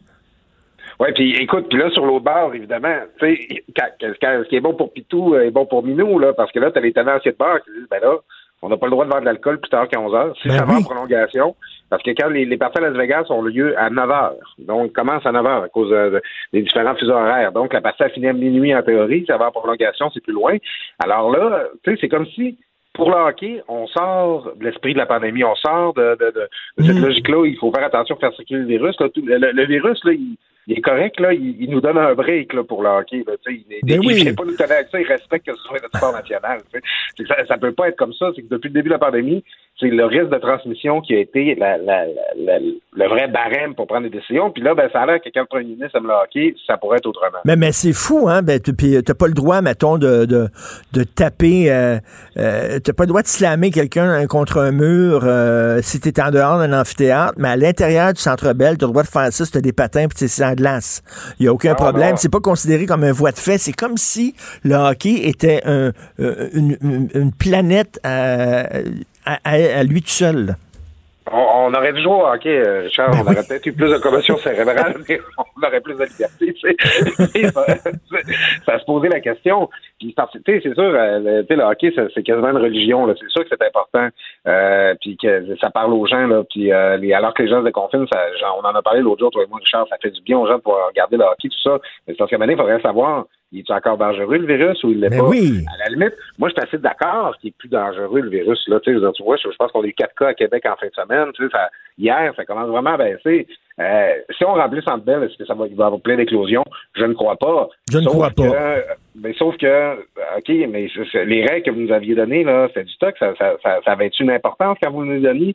C'est-tu le fait que là, euh, qu'il y ait cet impératif-là de vouloir remplir le Centre Bell, que tout d'un coup, ah, bah, tu on peut faire moins attention un peu, tu sais, c'est que ça, ça vient jeter euh, une ombre sur la crédibilité Mais- de l'ensemble des mesures qu'on applique encore. Mais tu sais, Claude, il y a un lien à faire avec la chronique que tu as faite la semaine dernière où tu parlais des politiciens qui font du ski bottine en s'accrochant aux victoires du Canadien. Là.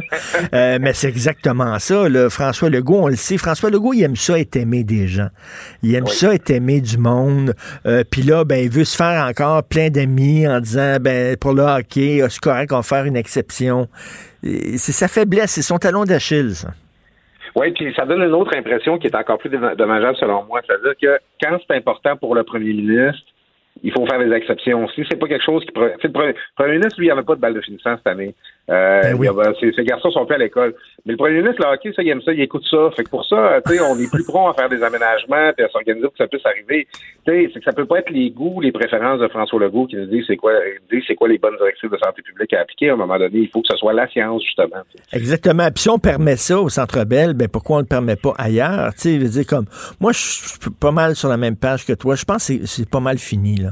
Je pense que la pandémie, c'est pas mal fini, fini. Je veux pas lancer un message aux gens en disant foutez-vous des consignes sanitaires, mais tu vois, la, la grosse fête là, qu'il y a eu à Kanesatake, puis les, les parties qui ont, je regarde ça, puis je me dis, c'est si grave que ça. Là? La plupart des gens sont vaccinés.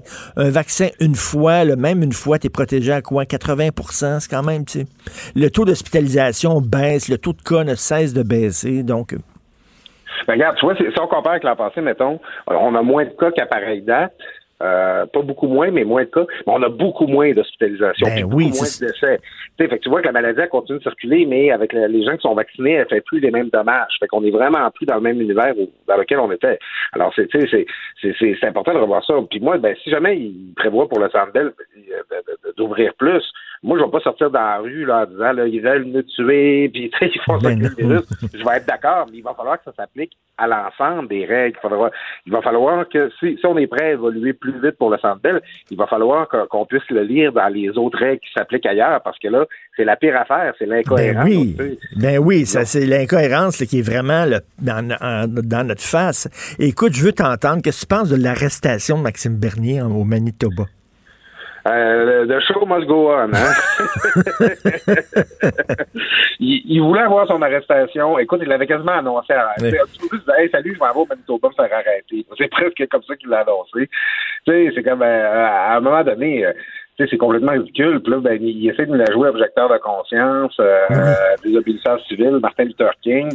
Euh, tu sais, à un moment donné, là, tu sais, les, les, les, les, les grands euh, les, les, les grands porte-paroles qui ont fait la, la désobéissance civile le soir, les Martin Luther King, les Gandhi de ce monde, là, ils se battaient, là, mettons, pour avoir le droit de vivre, puis de travailler, puis de prendre l'autobus. euh, ils se battaient pas nécessairement pour avoir le droit de faire son épicerie, pas de masque. Là, on, on s'entend-tu que euh, l'oppression que Maxime Bernier, grand bourgeois, là, prétend vivre, là, ça ne fera pas brailler personne. À un moment donné, si tu mets à courir après les policiers et leur, à leur ajouter le garde en face, euh, t'es pas victime d'une injustice parce que tu te fais arrêter. Là. Je pense, pas qu'il y a grand monde qui vont marcher là-dedans. Non, non, ben moi j'entends, j'entends Eric Duhem dire Arrêtez-moi moi aussi, moi aussi je vais être arrêté. Mais écoute, nous autres aussi, Richard, on va essayer de se faire arrêter. Je te dis, je dire, on, tout le monde a manqué notre carrière. Non seulement on n'est pas devenu joueur de hockey pour pouvoir t'approcher du monde en toute impunité, mais en plus, on n'est pas devenu des politiciens populistes là, qui nous permettraient là, de se faire arrêter. Là, faire la publicité avec ça. Il y a vraiment du monde qui s'attribue des largesses de ce temps-là, donc on bénéficie pas le, com- le commun des mortels. Tout à fait. Écoute, je vais t'annoncer que je vais être à- je vais avoir mon deuxième vaccin ce soir à 6h moins 20. Euh, Je vais me sentir invulnérable. Puis demain, tu vas avoir l'impression d'avoir une bonne dîne sur l'épaule, mais encore là pour le mieux. Là, moi aussi, j'attends avec impatience la date qui va me permettre de, de devancer là, ma deuxième dose. Encore que moi, j'ai eu Moderna, j'ai hâte de voir. Mais ça fait du bien, Richard. Hey, C'était censé être le 14 juillet, moi, ma deuxième dose. Puis ce matin, j'étais éligible pour le faire devancer et je pouvais me faire vacciner le jour même. Mon... Hey, ça marche en maudit. La campagne de vaccination, c'est impeccable. Le ministre Dubé, là, vraiment excellent. Écoute, il faut lui lever notre chapeau à Christian Dubé parce que, euh, tu sais, on est tellement habitué au Québec, là, euh, de- de- de- de- d'avoir des échecs, puis que, dès qu'il y a une opération un peu lourde à organiser, ben, la bureaucratie embarque, puis on a des, déceptions. On s'attendait, on était tous ça à regarder le système de, de prise de rendez-vous être mis en place, là, puis à, à attendre de regarder ça planter. Là, nos chroniques étaient prêtes, presque déjà écrites, là, parce que c'est connu. Les, les chroniqueurs, on n'aime pas les trains qui arrivent à l'heure. on aime les quand ça part. Mais, tu sais, c'est un succès, c'est un succès à l'échelle planétaire, là. Puis, tu sais, il faut dire merci à Christian Dubé. Ah, ouais. Après la- la- le, dé- le début de cette pandémie-là, où on a eu un l'air un peu fou au Québec, où nos aînés euh, dans les CHSLD ont souffert, Christian Dubé, il nous a redonné un peu de fierté, là, tu sais, euh, Tout juste à avant fait. de partir en vacances. Puis, euh, tu sais, pour ça, euh, on peut lui être reconnaissant. Oui, tout à fait. Merci, bonne journée, Claude. On se parle demain. À bientôt, Salut. Richard, à demain. Martino. Même avec un masque, c'est impossible de le filtrer. Vous écoutez Martino. Cube Radio. Alors, méga party à Canis-Attaqué, vous avez vu ça. Nous allons parler avec le maire d'Oka, M. Pascal Quivillon. Bonjour, M. Quivillon. Bonjour, M. Martineau. Hey, ça soigne la bacaise dans le fond de la boîte à bois chez vous, hein? Ouais, ben c'est nos voisins à Kanesatake, effectivement. Là, ça a été un gros, gros méga party samedi euh, qui, a, qui a débordé, là, je vous dirais. Là, euh, c'est, c'est vraiment à l'extrême. Et euh, ça- après le party, est-ce que les gens euh, se, sont, sont, sont rendus dans les rues d'Oka à, continuer le party? Ça criait ou quoi? Non, euh, ça ça a commencé à se vider vers euh, 21 heures, plus vers 22 heures, je dirais. Puis euh, de ce côté-là, ça a quand même bien été. Là. Il y a eu un petit peu de monde là, qui, ont, qui ont débordé un peu dans les rues du noyau villageois. Mais euh, la plupart, en général, là, ont continué sur la route euh, 344 là, pour s'en aller en direction là. Donc, euh, il y avait quand même un contrôle routier là, euh, qui a été effectué par les policiers, mais aucune arrestation, puis euh, aucun- aucune contravention non plus. Ouais, vous en pensez quoi de ça? Aucune arrestation, aucune contravention? J'en parlais avec euh, Félix Séguin, là, euh, chroniqueur euh, judiciaire, et il disait, ouais, mais tu sais, c'est tellement volatile, c'est tellement explosif euh, sur les réserves. Si tu commences à donner des contraventions, les gens qui étaient qui étaient sous, qui étaient stone, ça aurait pu, euh, ça aurait pu, euh, ça aurait pu mal tourner. Oui, mais ça, ça a deux effets hein, de par cette pensée-là. L'autre effet, c'est que le message que ça dit, c'est ben, venez à Kanesatake, il n'y a pas de loi, il n'y a pas de Ben problème, puis vous n'aurez pas de contravention. Fait à un moment donné, il faut trouver un juste milieu et être capable de venir quand même avoir un certain contrôle sur le territoire. Parce qu'on parle de consommation sur la voie publique, on parle de stationnement dans une zone de 80 km heure interdite. Puis, ben, il y a les règles COVID aussi qui n'étaient pas respectées. Vous entendu un peu, un peu plus tôt. Là. Euh, Oui, c'est sûr que c'est à l'achève, on s'en va vers la fin. Mais il faut quand même faire attention. Il ne faut pas ouvrir, euh, Hmm. ouvrir la porte grande ouverte non plus. Là. Mais euh, il y, a- a un juste milieu. Puis moi, j'ai des agriculteurs que- qui ont des vergers. Puis dans le temps des pommes, leur clientèle se stationne dans la zone de 80 puis ils ont des contraventions.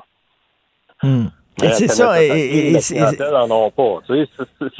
qu'on on doit jongler avec ça. Puis là, les citoyens voient ça, constatent ça, puis il y a de la frustration parce que, OK, eux autres ont le droit, nous autres, mais il faut faire Ben, c'est ça, ça, ça aide pas, ça aide pas la cohabitation, puis ça aide pas le vivre ensemble là, qui, est- qui est si important là.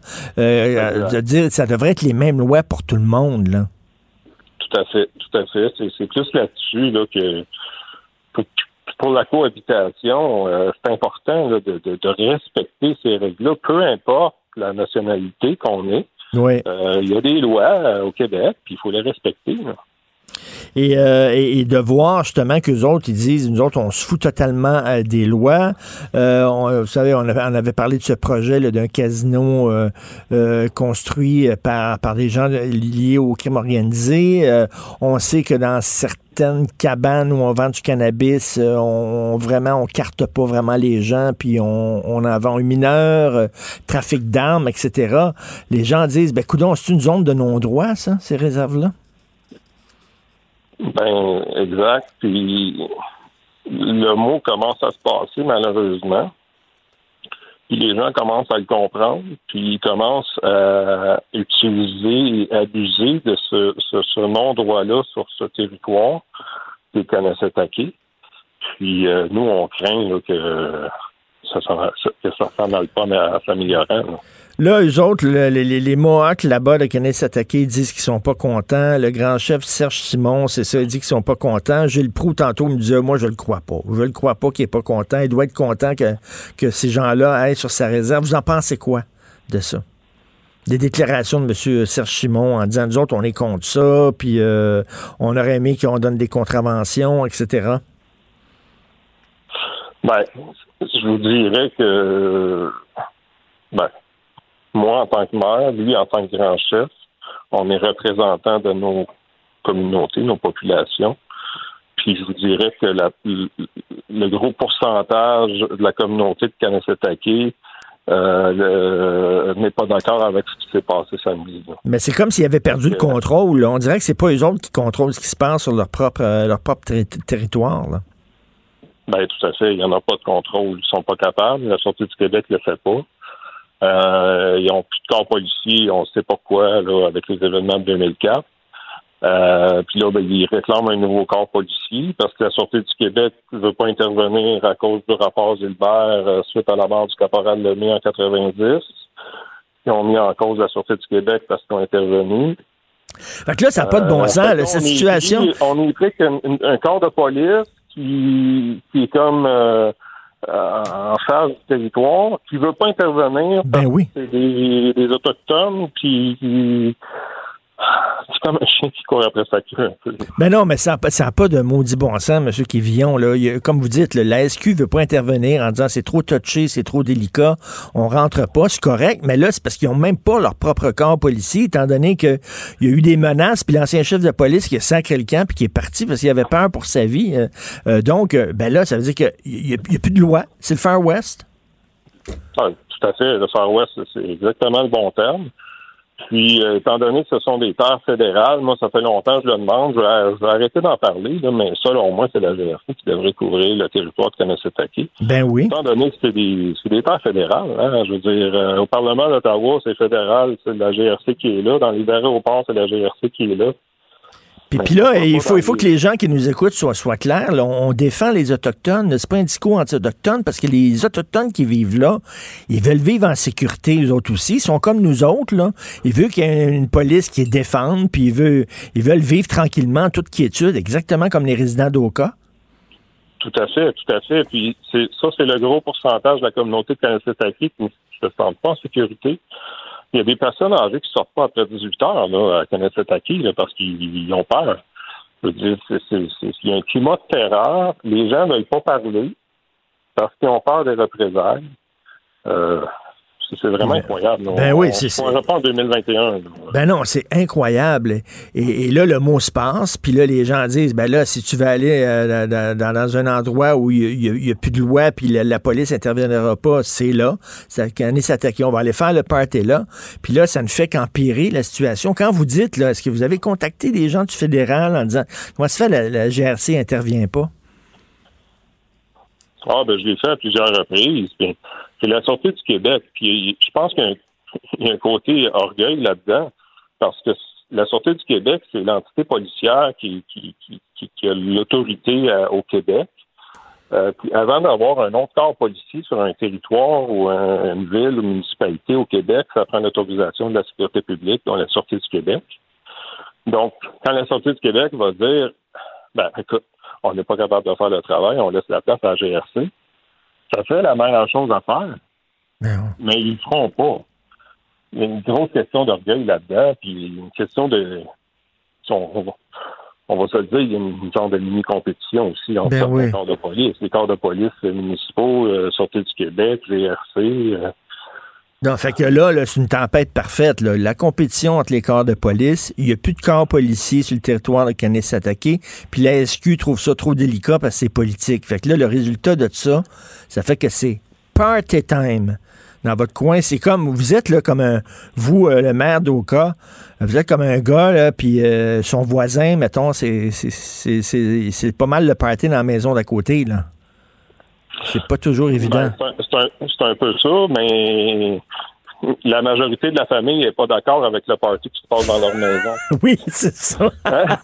c'est ça, mais Il y, a, il y a- comme euh, une couple de moutons noirs dans la famille qui font le party, mais la majorité de la famille n'est pas d'accord avec ce party. Exactement. Papa, maman, puis les grands-parents se terrent dans le sous-sol, ils ont peur. Pendant ce temps-là, les enfants font, font le party. Puis eux autres appellent la police en bas en disant Venez faire le ménage, puis la police rentre pas. La police, y va pas. fait. Exactement. Puis c'était une belle occasion samedi de montrer à la communauté Mohawk que la Sûreté du Québec était là pour les protéger, puis ont manqué leur coup. Ça pas. pas- euh, les gens qui étaient sur le territoire, là, c'était- pas des Mohawks, c'était des gens qui venaient de l'extérieur. En tout cas, le Ben oui. la communauté. De la, bon, euh, la, la première solution qu'il faut faire, c'est un corps policier euh, autochtone sur le territoire au plus sacrant. Au plus sacrant. Ça n'a pas de sens. Là. Ils ont dit oui, peut-être, ils ont ouvert la porte. Non, non. C'est une urgence. Là. Ça n'a pas de bon sens qu'il y a un endroit au Québec où il n'y a plus aucun port- un corps policier qui agit et qui donne des contraventions et qui fait des arrestations. Aucun sens. Merci beaucoup de nous parler, M. Pascal Kivion, maire d'Oka. Merci. Bon été malgré tout. Ben, merci à vous aussi. Merci, bonjour. Joignez-vous à la discussion. Appelez ou textez le 187 Cube Radio 1877 827 2346. Alors, tous les lundis, je parle à l'essayiste et journaliste Jérôme Blanchet-Gravel. D'ailleurs, c'est sa dernière chronique de la saison parce que c'est ma dernière semaine. À partir de lundi prochain euh, à Cube Radio, c'est la programmation estivale qui commence. Donc, Jérôme Blanchet-Gravel, salut. Salut Richard. Écoute, Catherine Fournier, c'est un vieux débat. ça. Tous les partis politiques ont essayé de faire ça. Catherine Fournier aimerait qu'on abaisse l'âge de vote à 16 ans. Je sais pas comment tu étais à 16 ans, Jérôme, mais je n'étais pas apte à voter à 16 ans. Ouais, non, 16 ans, c'était, je pense pas que c'était mes meilleures années en développement. Disons, euh, le jugement était embryonnaire. Ça commençait à arriver, là. Ça se développait tranquillement, mais euh, j'aurais été, j'aurais voté à gauche, hein, très, très à gauche. Hein. C'est-tu, Richard, en passant, adolescent, j'étais, euh, j'avais des tendances anarchistes. Peut-être même en ce moment qu'elles remontent, ces tendances-là, avec euh, ma critique euh, du confinement euh, qui, qui on associe plutôt au libertarianisme, mais anarchisme et libertarianisme ne sont pas si euh, loin que ça finalement hein, sur le dans le monde des idées. Donc oui, oui, j'ai un côté anarchiste. Donc, euh, ben, est-ce que c'est mon manque de jugement qui ressort? Euh, Je vais laisser aux auditeurs le soin d'en juger. Mais, euh, mais c'est, c'est, c'est des, euh, en tout cas, bref, 16 ans. Le projet de la députée indépendante Catherine Fournier d'abaisser le vote à 16 ans. Bien franchement, à quoi ça rime? Madame Fournier, qui est une députée qui, qui a beaucoup, beaucoup d'idées, c'est une femme de projet. Je vois pas pourquoi elle propose ça. là. Ça, c'est vraiment la proposition que tu fais quand tu n'as rien d'autre à proposer. Madame Fournier a bien des choses à proposer. Donc, qu'est-ce que ça donne? Et là, je veux pas avoir l'air d'un vieux schnock qui juge les jeunes, c'est pas ça, mais 16 ans, là, tu sais, tu connais pas vraiment tous les, les tenants, les aboutissants. Il y a des gens qui vont dire, il y en a qui ont 53 ans, puis c'est des imbéciles aussi, là, qui connaissent rien en politique, puis qui votent pour la couleur de la cravate, puis euh, la, coiffure euh, du bonhomme aussi, là. Il y a des gens qui pourraient te répondre ça, là. Il y a peut-être des jeunes de 16 ans qui sont qui ont un jugement incroyable, puis t'as des gens qui, ont, qui sont plus âgés, qui sont des profonds crétins. Ben oui, on, on, on comprend pas ça, ça- ça va être quoi. Ce serait quoi, parce que je pense pas que ça c'est sur le point d'être adopté au Québec. Mais les bénéfices, là, tu sais, c'est sur le plan moral, qu'est-ce que ça peut donner à la démocratie d'abaisser le vote à, à l'âge de 16 ans? Et là, j'ai j'ai écouté euh, toute l'entrevue de Mme Fournier avec Patrick Lagacé au 98.5 euh, il y a quelques jours. Et on reste totalement dans le flou. C'est que du vide, euh, vraiment, franchement, désolé. C'est vraiment un pur discours de politicien. On se demande vraiment à quoi ça sert. Mais, mais elle dit quoi? Elle? A dit qu'à 16 ans, tu as le droit de conduire, tu as certains droits. Mais tu sais, à 16 ans, tu n'as pas, t'as pas le droit d'acheter euh, de l'alcool, tu pas le droit d'acheter de cigarettes, tu pas le droit d'acheter de billets de loto. Euh, tu peux, tu sais, puis on leur donnerait le, le- le droit de vote. C'est des arguments assez techniques là, qui reposent sur pas grand-chose. Donc, on va nous dire effectivement, Richard, par exemple, que les personnes de plus de 16 ans peuvent déjà être membres d'un parti politique. Bon, on dit OK, c'est un argument qui est pas si pire. Élire son chef aussi, donc comme s'ils sont membres d'un parti, ils peuvent contribuer à l'élection du chef. Le permis de conduire à Québec à 16 ans, un permis d'arme à feu aussi. Donc, on nous sort toutes sortes de, euh, de, de technicalités bureaucratiques là, pour Et toi, et toi, ça te convainc, ça te convainc pas, ça? Absolument pas. Euh, je vois, honnêtement, je vois pas. Et, et quand, et quand on commence à se plonger dans ce débat-là, ben on dit pourquoi 16, pourquoi pas 15, et là, à 15 ans, vous avez trouvé d'autres choses à part- qui, qui commencent à partir de 15 ans. Pourquoi pas à partir de 14? Euh, pourquoi, pourquoi pas donner deux voix à ceux qui sont propriétaires d'un chien? Euh, moi, si mon chien euh, aimerait exercer son droit de vote parce que, bon, on sait que les protecteurs des droits des animaux considèrent les animaux de plus en plus importants, je rigole, mais je veux dire, pourquoi, pourquoi, pourquoi 16, pourquoi pas 17, pourquoi pas 15, pourquoi pas, pas imposer le vote obligatoire comme en Australie? Ça- nous plonge après dans une infinie mare de questions, puis on n'en sort pas. Franchement, je, je vois vraiment pas à quoi ça rime. C'est- du- vide, c'est du vide. Et quand tu es jeune, tu as tendance à être un peu plus extrémiste dans tes positions. Tu, sais, tu, tu apprends les différentes nuances de gris en vieillissant. Bon, les, gens vont dire, oui, mais à 18 ans, il n'y a pas grande différence qu'avec 16 ans. Je sais bien, c'est arbitraire, mais 18 ans, c'est la loi de la majorité. C'est ça là, qu'on a décidé. C'est cohérent. Ça, ça reste cohérent, le droit de vote à 18 ans au Québec, en fonction de, de la loi, de la majorité. Mais, mais c'est... De c'est- toute façon, puis je me méfie pas, moi, nécessairement de la tendance des jeunes à voter plus, euh, à voter pour les extrêmes, parce que l'ignorance, comme tu le disais au début, ben, l'ignorance, ça n'a pas d'âge. Donc, euh, tu peux être complètement con à 16 ans, complètement con à 77 ans. Euh, tu peux t'intéresser beaucoup ou pas du tout à l'actualité à 77 ans ou à 7 ans, euh, de 7 à 77 ans, pour reprendre euh, les mots d'une célèbre chanson. Donc, dire, l'ignorance, ça n'a pas d'âge. Donc, qu'est-ce que ça donne? Quels sont les bénéfices d'une telle mesure? Honnêtement, je- c'est zéro. C'est vraiment une mesure cosmétique. C'est comme pour dire, j'ai regardé, j'ai quelque chose à proposer. C'est novateur. euh, je suis, moi, moi j'aime ça, la jeunesse. Oui, mais en- en- en- après, oui, j'aime ça la jeunesse, je peux, je peux comprendre. Tout le monde aime ça la jeunesse, tout le monde aime ça euh, voir des jeunes impliqués euh, dans leur milieu, etc. Mais euh, reste que c'est une mesure euh, qui, qui, qui, aucun fondement sans- tant qu'à moi. Écoute, j'ai fait mes devoirs, puis j'en, j'en trouve aucun. Je trouve aucun argument qui a de l'allure. J'en, j'en ai même pas entendu un, franchement. Écoute, euh, euh, bon, euh, il y a des gens qui, qui ont euh, des chroniqueurs, même Justin Trudeau semblait dire ça là, entre les lignes, de rendre quasiment la loi 21 responsable de ce qui s'est passé à London. T'en penses quoi? Ben écoute, le, le Canada anglais, quand il est question du Québec, c'est vraiment le, le roi des amalgames, le Canada anglais. C'est complètement injustifiable. Euh, ça va renforcer encore une fois ben, le clivage entre euh, qui est peut-être souhaitable du point de vue des souverainistes entre le Canada anglais puis le, Québec euh, francophone. Mais euh, je, je peux pas concevoir, franchement, qu'on qu'on puisse se rendre là. Encore une fois, euh, écoute, un peu plus, puis on peut accuser même la laïcité française d'être responsable de, de l'attentat de London. Tant qu'à ça, c'est remonté à la source, et là, c'est- est-ce que c'est la France qui est même responsable de ça?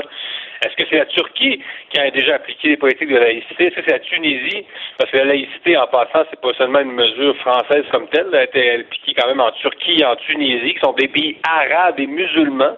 Donc, euh, et j'en tombe de ma chaise. C'est complètement pathétique de, de- de voir ces commentateurs-là faire cette association. Ben oui, et je suis bien content que tu parles d'amalgame parce que, tu sais, euh, on nous dit toujours faut pas faire d'amalgame et faut pas dire que tous euh, les musulmans sont des islamistes. C'est tout à fait, tout à fait vrai, mais faut pas, faut pas dire non plus que tous les musulmans sont contre la loi 21. C'est faux, il y en a qui le sont. Puis même le, le port du voile est une question qui divise la communauté musulmane elle-même?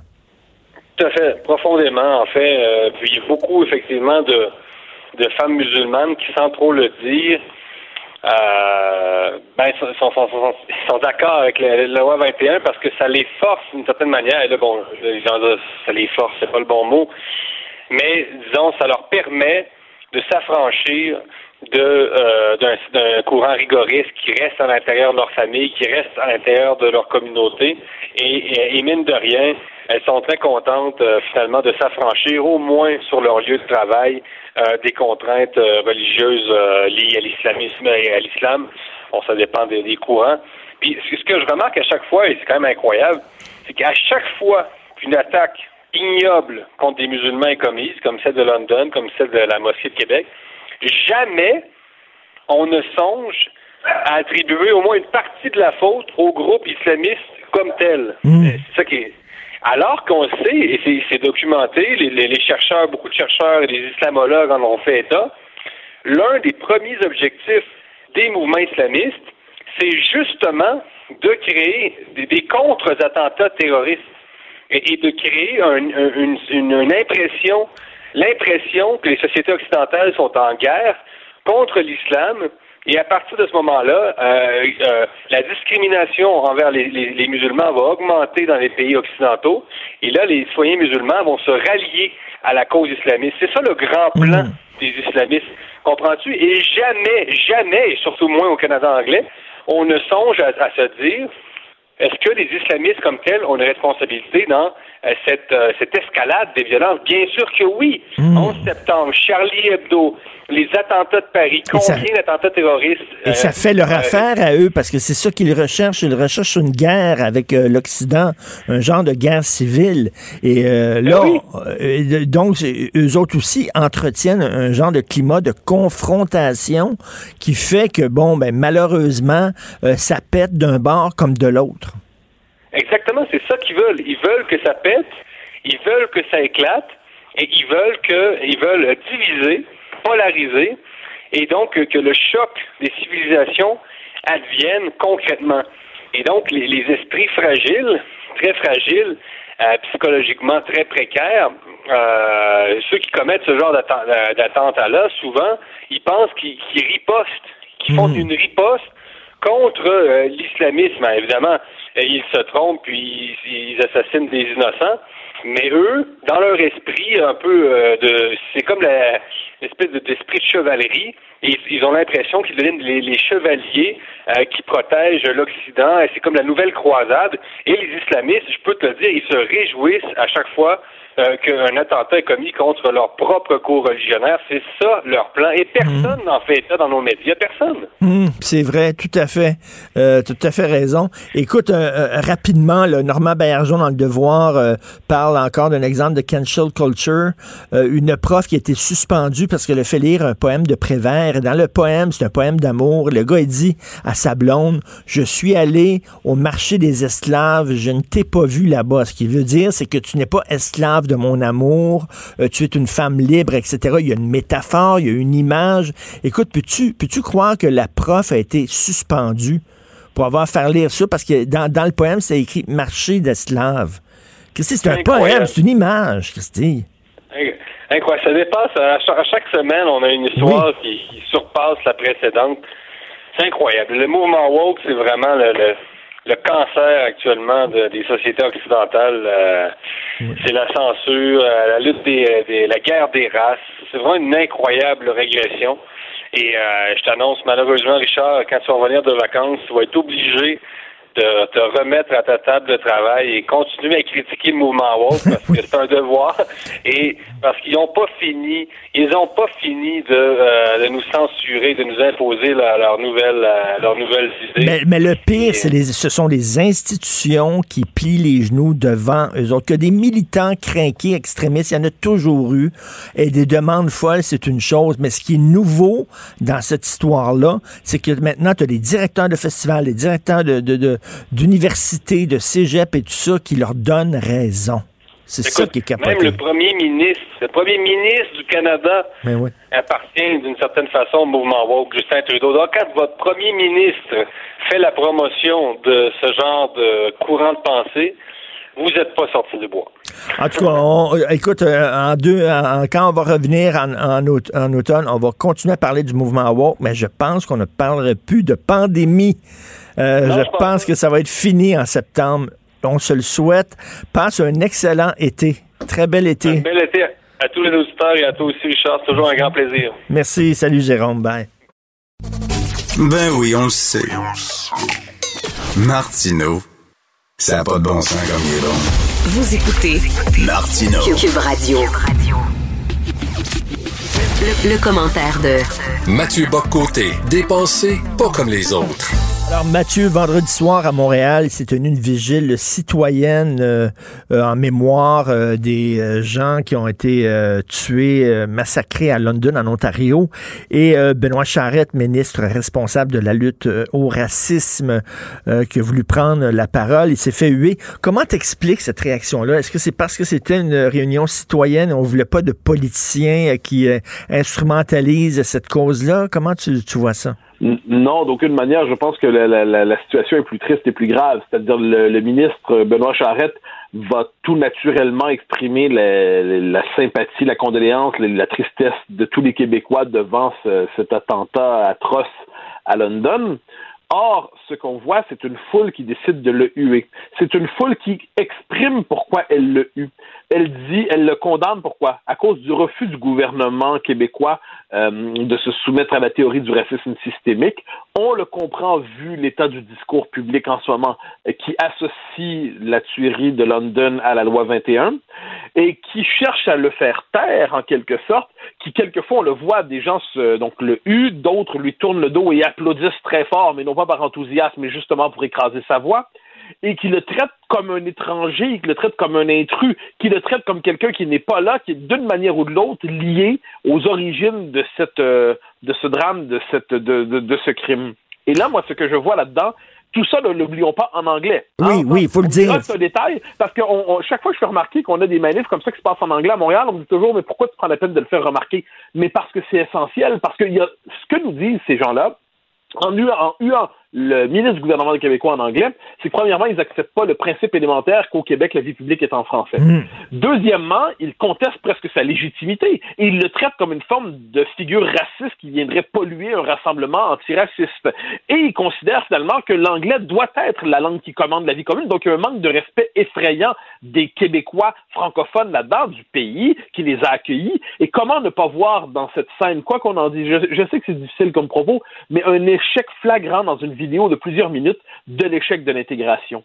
C'est-à-dire, à un moment donné, il faut bien avouer que les gens qui sont là ne sont pas ou sont très mal intégrés à la société québécoise, pas du tout manifestement à la majorité historique francophone, et on doit se demander dans quelle mesure on peut trou- on trouve ça légitime et normal de se faire ainsi insulter chez soi, de se faire vomir dessus, euh, y a, et encore une fois, sans même avoir le respect élémentaire de le faire dans la langue nationale. Et moi, je dis, on est tous au Québec là-dessus, je pense, une société ouverte accueillante, qui tend la main, qui accepte des, gens qui viennent de partout ailleurs dans le monde. Mais il y a un pacte commun élémentaire. Or, huer un ministre du gouvernement québécois dans un moment de solidarité qui ne devrait pas être instrumentalisé, qui ne devrait pas être politisé, qui devrait encore moins servir de raviver des tensions, eh bien, cette, moi, je trouve ça, euh, je trouve que c'est une forme de, de violence symbolique faite au, euh, au Québec euh, qu'on a vu à travers cela. En fait, ce sont des gens, puis moi, je suis d'accord avec toi que c'est pas une anecdote, c'est pas banal que ces gens-là soient surtout les anglophones. Ce sont d'abord et avant tout des Canadiens. Ce sont des Canadiens qui huent le Québec. Moi, c'est comme ça que je vois Oui, ça. là. Exactement, exactement. Et ça, je pense que tu nommes la chose importante. Il ne faut pas là-dedans blâmer euh, les euh, nouveaux arrivants. Ce qu'il faut blâmer fondamentalement, qu'est-ce qui est à l'origine de cela? Qu'est-ce qui est à l'origine de cela? C'est vraiment le multiculturalisme canadien qui euh, retourne les populations nouvellement arrivées, ou relativement nouvellement arrivées, contre la société d'accueil, et plus encore quand il s'agit des Québécois euh, du, du Québec. Et là, on a des Canadiens anglais qui eut le Québec. On, est, on oublie toujours à quel point la minorité anglaise au Québec, la minorité anglophone, c'est en fait la représentante ici de la majorité canadienne anglaise. Et quand les minorités au Québec s'assimilent à l'anglais, ce ne sont plus des minorités. Ils rejoignent la majorité canadienne anglaise. Ils en prennent les tics, ils en prennent les travers. Quelquefois, ils en prennent souvent, hélas, le mépris. Et moi, je trouve que ce qu'on a vu là, finalement, c'est une foule canadienne qui huait un gouvernement québécois. Et, je sais que c'est dur de dire ça parce qu'on est dans l'époque de l'irénisme diversitaire on est dans l'époque de tout est beau, il faut toujours... Mais il faut quand même nommer les réalités quand on les a devant soi, il faut les nommer sans pousser à la colère, il faut les nommer sans euh, exciter de telles tensions, mais il faut nommer ce qu'on voit devant soi. Je ne peux... Et tous les spécialistes qui dénoncent toujours la haine, la haine, la haine, je les trouve bien discrets quand il y a le temps de condamner la haine anti-québécoise. Je les vois bien discrets quand il y a le temps de de critiquer, de condamner cette espèce de refus viscéral du Québec qu'on retrouve au Québec même. C'était du Québec bashing made in Québec, ou plus exactement du Québec bashing made in Canada qu'on a vu là, et je pense qu'on ne doit pas passer ça sous silence, même si c'est difficile à dire. Euh, je note que Benoît Charette lui-même aurait peut-être pu se garder. Quand il, commence, puis là, on, on l'insulte, il se laisse humilier, puis il rajoute salam aleikum, et ainsi de suite. Euh, il me semble, au moins il fait son discours en français, mais il aurait, me semble-t-il, qu'il il y avait quelque chose. Je, je, oh, je, j'étais heureux de pas être dans, ses, dans son, euh, sa, position à ce moment-là, mais je pense qu'il n'aurait pas dû se laisser humilier d'une manière comme de, de, telle manière. Il y avait quelque chose de gênant à travers cela, comme s'il y avait un consentement à l'humiliation de la part d'un homme qui n'est pas sans qualité, mais là, c'est comme sur ce coup-là, il se sentait écrasé par les circonstances.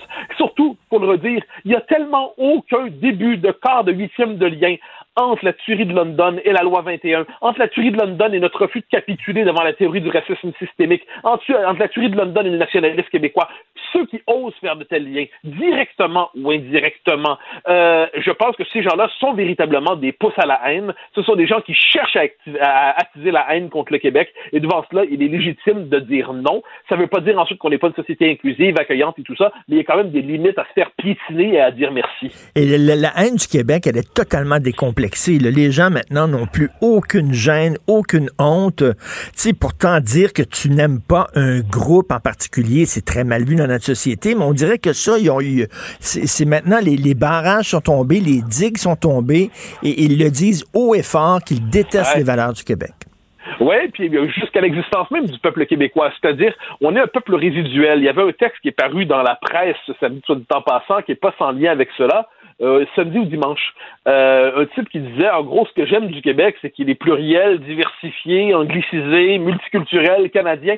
Bon, il y a encore des Québécois francophones, ils sont dans le portrait. Je les haïs pas pour eux qu'ils fassent partie du portrait, mais pas trop, s'il vous plaît. Mm. Mais pas trop, s'il vous plaît. Et là, c'est fou à quel point cette espèce de discours se normalise. Euh, il y mm. aurait quand même, est-ce qu'on, euh, c'est comme si on disait l'Italie est trop italienne, euh, la Hongrie est trop hongroise, la France est trop française, l'Irlande est trop irlandaise. Bon, on trouverait que ça n'a pas de sens. Mais au Québec, on peut dire qu'il y a trop de Québécois francophones au Québec. C'est un obstacle à la diversité, c'est un obstacle à l'inclusion, c'est un obstacle à l'ouverture. Si on n'était pas là, le Québec serait si beau s'il n'y avait pas les Québécois francophones. Ben, devant cela, à un moment donné, il y a quand même des saintes limites à faire semblant que tout ça, c'est des faits divers. Quand on a un tel discours, quand un ministre est hué, quand le français, ils n'ont même pas la politesse, moi ça me fascine, ils n'ont même pas la politesse élémentaire de le huer en français, de l'insulter en français. Au moins, oh, ce serait quand même la dernière marque de respect pour nous. Pourriez-vous nous mépriser en français, s'il vous plaît? Et même cette petite demande n'est pas respectée. Ça en est quand même fascinant. Donc, non, je pense que ce qui s'est passé à vendredi soir est important et on doit le noter on doit le noter avec tout le, en rappelant, en rappelant qu'on doit être une société inclusive, libérale, accueillante et tout ça, mais on doit quand même voir ce qui s'est passé là et on ne doit pas passer la haine anti-québécoise sous silence. Cela dit, quand est-ce que les Québécois vont arrêter de se faire gifler? Quand est-ce que les Québécois vont arrêter de se faire insulter comme ça? Ben, tu, connais la formule, je pense que c'est dans le film de mémoire, c'est dans le film euh, Il Divo. Ça se sur le film de, sur Andreotti, euh, le oui, politique italien. Il y a une réplique qui, qui m'avait beaucoup plu. Ça fait 15 ans, j'ai vu ça, je pense. Il y a une réplique qui m'avait amusé. Euh, c'est Andreotti qui dit euh, Notre Seigneur, dans sa bonté, nous a demandé de tendre l'autre joue, et dans sa sagesse, ne nous a donné que deux joues. Et, euh, et je trouve qu'il y a quelque chose de, vrai là-dedans. Les Québécois tendent l'autre joue souvent, puis ils la gauche, la droite, la gauche, la droite. À un moment donné, un moment donné, on est en droit. Les Québécois sont toujours dans l'affirmation tranquille. Révolution tranquille, euh, un jour va être l'indépendance tranquille, nationalisme tranquille. Le gouvernement de la CAQ, faut pas l'oublier, c'est un gouvernement qui était une réponse aux années Couillard, une réponse aux années Charest. C'est un gouvernement qui a été élu, c'est l'élan de vie du Québec national qui s'est exprimé avec la CAQ. La loi 21, c'était ça. Quand François Legault s'oppose à la théorie du racisme systémique, c'est une manière de dire on en a assez de se faire insulter. Hmm. Mais là, il va falloir cesser de se contenter du nationalisme rhétorique en parlant hmm. des cosmétiques. Il va falloir savoir c'est quoi la prochaine étape du nationalisme pour justement réussir l'intégration et faire en sorte que le Québec ne soit plus détesté, les Québécois soient plus détestés au Québec même, que les Québécois francophones soient plus détestés manifester en leur propre pays. Euh, c'est quoi la prochaine étape? Le gouvernement du Québec a une responsabilité là-dedans et c'est certainement pas en s'accusant de racisme ou en s'excusant d'une certaine manière, indirectement ou directement de ce qui a pu se passer en Ontario ou en capitulant discrètement ou, ou, Hmm. ou- ou directement devant la théorie du racisme systémique ou en traitant d'extrémistes ceux qui plaident pour le cégep français, je lance ça comme ça, qu'on va y parvenir. C'est quoi la prochaine étape du nationalisme du gouvernement Legault? Les Québécois, je pense, en ont assez de tout cela. Ils en ont assez de se faire traiter de racistes. Ils en ont assez de se faire, traiter, se faire insulter. Le gouvernement Legault a une responsabilité historique devant un tel flot de discours haineux à notre endroit. Je suis curieux de voir comment il va faire. Tout à fait. C'est rendu là. Non, non, non seulement il faut s'excuser des crimes qui sont commis sur notre territoire, mais il faut s'excuser des crimes qui sont commis ailleurs. Il faut s'excuser d'exister finalement. Oui. Euh, On, on en est rendu à ce moment très particulier de notre histoire où finalement, euh, c'est quand même assez particulier comme histoire. Le- le- L'Amérique fut française, ensuite le Canada, bon, il y a eu la, la conquête, ensuite le fait français s'est replié peu à peu au Québec, au Québec, mais il était présent au Canada, en Ontario, en au Manitoba. Là, ici, il est disparu. Là, maintenant, c'est rendu que le fait français, la référence nationale, est presque de trop à Montréal et à Laval. Donc là, il est repoussé hors Montréal, hors Laval, comme si on était trop chez nous. C'est quoi, en dernière instance, on va faire l'indépendance du lac Saint-Jean? Donc là, il, y a quand même, à travers cela, il faut rappeler cette chose élémentaire que Montréal n'est pas un territoire cédé au multiculturalisme canadien. Montréal n'est pas un territoire cédé à l'impérium euh, euh, de la langue anglaise. Montréal est la métropole du Québec. C'est une métropole cosmopolite, c'est une métropole ouverte, c'est une métropole diversifiée, mais c'est une métropole francophone où la référence québécoise doit aller de soi. Et lorsqu'on décide de huer le gouvernement du Québec parce qu'il ne capitule pas devant la théorie du racisme systémique et qu'on ose faire un lien entre ça et la tuerie qu'il y a eu à London, en Ontario, tant on est devant tout cela, on est devant un problème qui ne relève pas des faits divers, on est devant un problème politique. Les choses seraient tellement plus simples si on était un pays. Et Montréal serait la capitale du pays du Québec où la langue serait le français, ça serait clair. Mon Dieu. Oh, ben, disons la métropole. Je garde la capitale à Ouais, Québec. OK, oui, même. oui, la métropole, oui. Mais, mais oui, absolument. Mais oui, si on est un pays. Et oui, parce que celui qui arrive de loin saurait où il met les pieds. Il, Ben oui. il, saurait- il rejoindrait le peuple québécois. Il lui tendrait la main. On lui tendrait la main. Ensemble, on en ferait un Québécois. Il y aurait des Québécois de tous les couleurs, comme il y en a en ce moment. Ce serait formidable. Il y aurait des Québécois avec différentes origines. Mais on aurait tous cette aventure partagée et il n'y aurait plus d'ambiguïté sur où est-ce qu'on arrive aujourd'hui. Au Canada ou au Québec, dans un pays français ou un pays bilingue où le français est secondaire. Et de ce point de vue, le cadre politique dans lequel nous posons notre existence est fondamental. Euh, traiter l'indépendance comme un détail sans intérêt dans notre organisation de vie collective, c'est une erreur des 25 dernières années. Et peut-être parviendrons-nous à sortir de cette erreur. On l'espère. Merci beaucoup. On se reparle demain, Mathieu. Salut. Au grand plaisir. Bye bye. Si c'est vrai qu'on aime autant qu'on déteste, Martineau, C'est sûrement l'animateur le plus aimé au Québec. Vous écoutez Martineau. Cube Radio. Nous parlons avec Normand Lester, blogueur au Journal de Montréal, Journal de Québec, animateur ici du balado Normand Lester raconte. Salut Normand. Salut! Écoute, il y a deux, euh, deux événements euh, qui, qui, qui ont un lien entre ensemble, c'est-à-dire, euh, premièrement, l'OTAN qui se réunit hein, pour voir comment il pourrait, entre autres, contenir la Chine et la Russie, et euh, Joe Biden, justement, parlant de la Russie, qui va rencontrer Vladimir Poutine et qui est censé lui dire ses quatre vérités et d'être assez direct avec Joe Biden. Donc là, c'est comme si l'Occident et l'Amérique commençaient à se réveiller en disant, ben là, il faut vraiment se tenir debout devant la Chine et la Russie. Oui, c'est. Dans les deux cas, c'est extrêmement important. Et puis peut-être même que les deux cas sont, sont, sont prioritaires. Et bien sûr, il y a la pandémie aussi. Et là, je, je suis content de voir un engagement des pays les plus riches, les plus développés de la planète, là, qui vont transférer des, euh, littéralement des centaines de millions de doses de pandémie vers les pays les moins développés, notamment en Afrique. Mais euh, non seulement il faudrait transférer ces, dro- ces doses-là, mais il faudrait aussi transférer les droits de, euh, de propriété pour qu'ils puissent eux-mêmes les, euh, les fabriquer. Et ça, c'est important. Je sais que euh, euh, les États-Unis, le Canada et la France sont favorables à ça, mais il y a d'autres pays euh, qui sont hésitants. C'est extrêmement important. Il faut aller au-delà de la, de la pandémie aussi. Puis il va falloir qu'il y ait des mesures sanitaires très strictes qui soient adoptées pour pas avoir face assez rapidement. Ça faisait 100 ans qu'on n'avait pas eu de pandémie mondiale. Ben là, il faudrait aussi la repousser indéfiniment. Et donc, il faudrait peut-être une réorganisation totale de l'Organisation mondiale de la santé, hein, qui n'a pas tellement bien fonctionné, notamment au sujet euh, de la Chine. Ce qui est important aussi, c'est ça, c'est que Biden là essaie euh, d'avoir l'appui au, au G7 euh, des pays les plus développés pour contrer la Chine dans les organisations internationales. Hmm. C'est incroyable. On a fait des passes-droits à la Chine. La Chine est encore considérée comme un pays sous-développé dans des. C'est incroyable. Puis peut- elle peut bénéficier là, de, de privilèges, euh, par exemple à l'U- à- à l'Union postale universelle, pour envoyer des colis à l'étranger sans payer euh, de, euh, euh, de droits de, de, de droits de la poste. C'est tout à fait incroyable. Puis il faut aussi vraiment là, la contrer en disant les règles c'est ça et il faut que la Chine euh, les respecte. À l'OTAN, par contre, c'est un peu différent. Parce que là, euh, Biden aimerait aussi embarquer l'OTAN, euh, donc peut-être dans une nouvelle guerre froide avec euh, la Chine. Mais là, les Européens disent, hey, l'OTAN, ça a été fondé pour défendre l'Europe de l'Ouest contre la Russie soviétique. La Russie soviétique n'existe plus. La Russie est toujours une menace, d'accord, mais la Chine, c'est très très loin de l'OTAN et c'est pas vraiment le rôle de, de l'OTAN là, de, de s'embarquer dans des opérations militaires dans la mer de Chine méridionale. C'est une autre affaire. Et là, le président Biden va avoir de la misère à faire marcher les Européens là-dedans. Et euh, euh, euh, je les comprends, ça les, ça les regarde pas. Mais, mais mais, mais, t'as vu, t'as vu le, no- Normand, le, le- le secrétaire général de l'OTAN, le Jens Stoltenberg, a dit la Chine a le second budget de défense au monde, la plus importante marine et investit massivement dans de nouveaux équipements militaires. Ce qu'il dit, c'est que la Chine est rendue une menace sérieuse pour les pays de l'OTAN.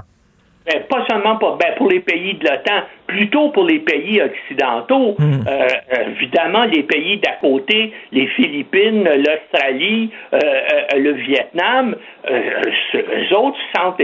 Mais, mais l'OTAN, on était. Hey, c'est l'Europe occidentale, c'est très très loin de là. En tout cas, il y a beaucoup de réticence euh, par l'Allemagne et par la France, les deux principales forces militaires de l'OTAN de s'engager dans ce genre d'opération-là, euh, d'autant plus qu'on est hésitant encore en France et en Allemagne vis-à-vis des Américains. Beaucoup de pays européens de l'OTAN se sont engagés en Afghanistan, ont eu des pertes importantes. Le Canada était là. On a eu euh, plus que 150 soldats qui ont été tués, tout ça. Et puis là, tout à coup, les Américains sous Trump et sous Biden ensuite ont décidé, OK, nous on s'en va, puis ils n'ont jamais consulté leurs alliés de l'OTAN. Pourtant, les alliés de l'OTAN étaient en Afghanistan avec les Américains, mais les Américains ont- euh, nous ont considérés comme des tireurs sénégalais. Euh, ils nous ont pas consultés en disant c'est nous qui sommes les chefs. On se retire d'Afghanistan et puis vous autres aussi vous vous emmenez. Et ça, bien sûr, les Européens ne l'ont pas accepté. C'est pour ça qu'il y a des négociations actuellement entre la France et puis l'Allemagne dans l'espoir ou peut-être pour créer une force militaire qui soit européenne. Et, euh, et bien sûr, là, il y a le problème où va situer la Grande-Bretagne là-dedans qui vient de se retirer de l'Union européenne. Est-ce qu'on va leur demander de participer? Moi, je pense que Boris Johnson, de son côté, est plus intéressé à développer à la fois économiquement et militairement des liens de plus en plus étroits avec les États-Unis. Et justement, parlant des États-Unis, on sait que Trump s'est montré très critique et très ferme euh, vis-à-vis de la Chine, mais il était particulièrement complaisant vis-à-vis de la Russie. Joe Biden, lui, a promis, de, au contraire, euh, d'être beaucoup plus ferme vis-à-vis euh, Poutine. Euh, tu crois ça, toi? Tu crois qu'il va lui dire, écoutez, on partage pas vos valeurs, euh, euh, etc., qu'il va, le- qu'il va le critiquer en pleine face? Moi, et moi, je pense même qu'il va faire exprès pour le dire euh, à la télévision le mercredi. Je pense qu'il va donner une savonnade publique à Poutine mercredi. D'ailleurs, je te souligne que déjà les Américains ont dit qu'il n'y aurait pas de conférence de presse commune à la fin de la rencontre. Ah Comme oui. passé à Helsinki, là, tu sais, Oui, oui, oui. Et l'éloge de Poutine, il n'y en aura pas. Alors, je suis sûr que euh, Biden va vouloir montrer une image très, très dure, dénoncer la Russie pour les cyberattaques, l'ingérence électronique aux États-Unis et aussi l'emprisonnement là, euh, de l'opposant vedette. Ben oui. Maintenant, comment Poutine va réagir? Parce que c'est un, en, en plus d'être un dictateur, c'est un type qui, au niveau des médias, euh, euh, sait s'en servir puis il est brillant. En tout cas, ça va être extraordinaire de suivre cette rencontre-là entre Poutine et, euh, euh, et Biden et voir Ben, là. ça, va, ça va être fascinant, certain, mais reste que euh, je, je, euh, je me trompe peut-être, euh, euh, corrige-moi si je me trompe, Normand, mais je pense que Poutine est encore très populaire auprès des Russes. Il est extrêmement, oui, il est encore extrêmement populaire. D'après les derniers sondages que j'ai vus, sa popularité est actuellement autour de 70% Ça a déjà été plus de 80 Wow. il y a quelques années. Mais euh, euh, ce qui fait sa popularité, c'est d'avoir annexé justement euh, une partie euh, de l'Ukraine qui était russophone à 95 la presqu'île euh, de Crimée, euh, de Crimée, ça faisait partie historiquement de la Russie. Il l'a rattaché à la Russie et donc ça l'a galvanisé le sentiment nationaliste des Russes en sa faveur. Donc, il y a encore, c'est sûr que c'est un dictateur accapareur qui a accumulé des dizaines de milliards de dollars frauduleusement, mais en tout cas, on, on- on aime la façon dont il défend la Russie vis-à-vis euh, des États-Unis et, et- et- et vis-à-vis de l'Occident, euh, disons-le. En tout cas, là, j'aimerais ça être une petite mouche, là, puis euh, assister à la rencontre Biden-Poutine. Ça risque d'être quelque chose. Merci, Normand. On se reparle. Ouais, bientôt. ce qui va être intéressant aussi, c'est que les deux côtés vont couler ce qui s'est passé durant la rencontre. On on va avoir une version diamétralement opposée. Tout à fait. Merci beaucoup. Salut, Normand. Moi, je ferais jouer du Jerry Lee Lewis avant le début de la rencontre. Pourquoi? The Killer! Il l'a traité de killer. Joe Biden a traité Vladimir Poutine de tueur, d'assassin. C'est vrai, j'avais oublié ça. Et comment l'autre va le recevoir? Great Balls of Fire. Je pourrais jouer quelque chose, c'est pour mettre Est-ce que, est-ce que. Joe Biden a des great balls of fire? We'll see. We'll see euh, si si- si il y a les boules en feu. Tu m'as envoyé un tweet que tu as reçu. Je veux rien te dire, mon compte Twitter s'est fait pirater. Non. Donc, je n'ai plus de compte Twitter. J'arrive pas à avoir accès à mon compte Twitter. Donc, j'ai pas pu lire le tweet que tu as reçu. Monsieur, tu me diras ah, moi, je tantôt, reçois rien. Moi, c'est des trucs. Je, je suis un fantôme sur Twitter. OK, c'est des trucs Je, vais- que tu je- vois. je me suis abonné à des, des sites de- d'information. OK. Mais juste des sites d'information. Là, les, les commentateurs et tout ça, là, c'est correct. Moi, j'ai juste Ouais. des sites d'information.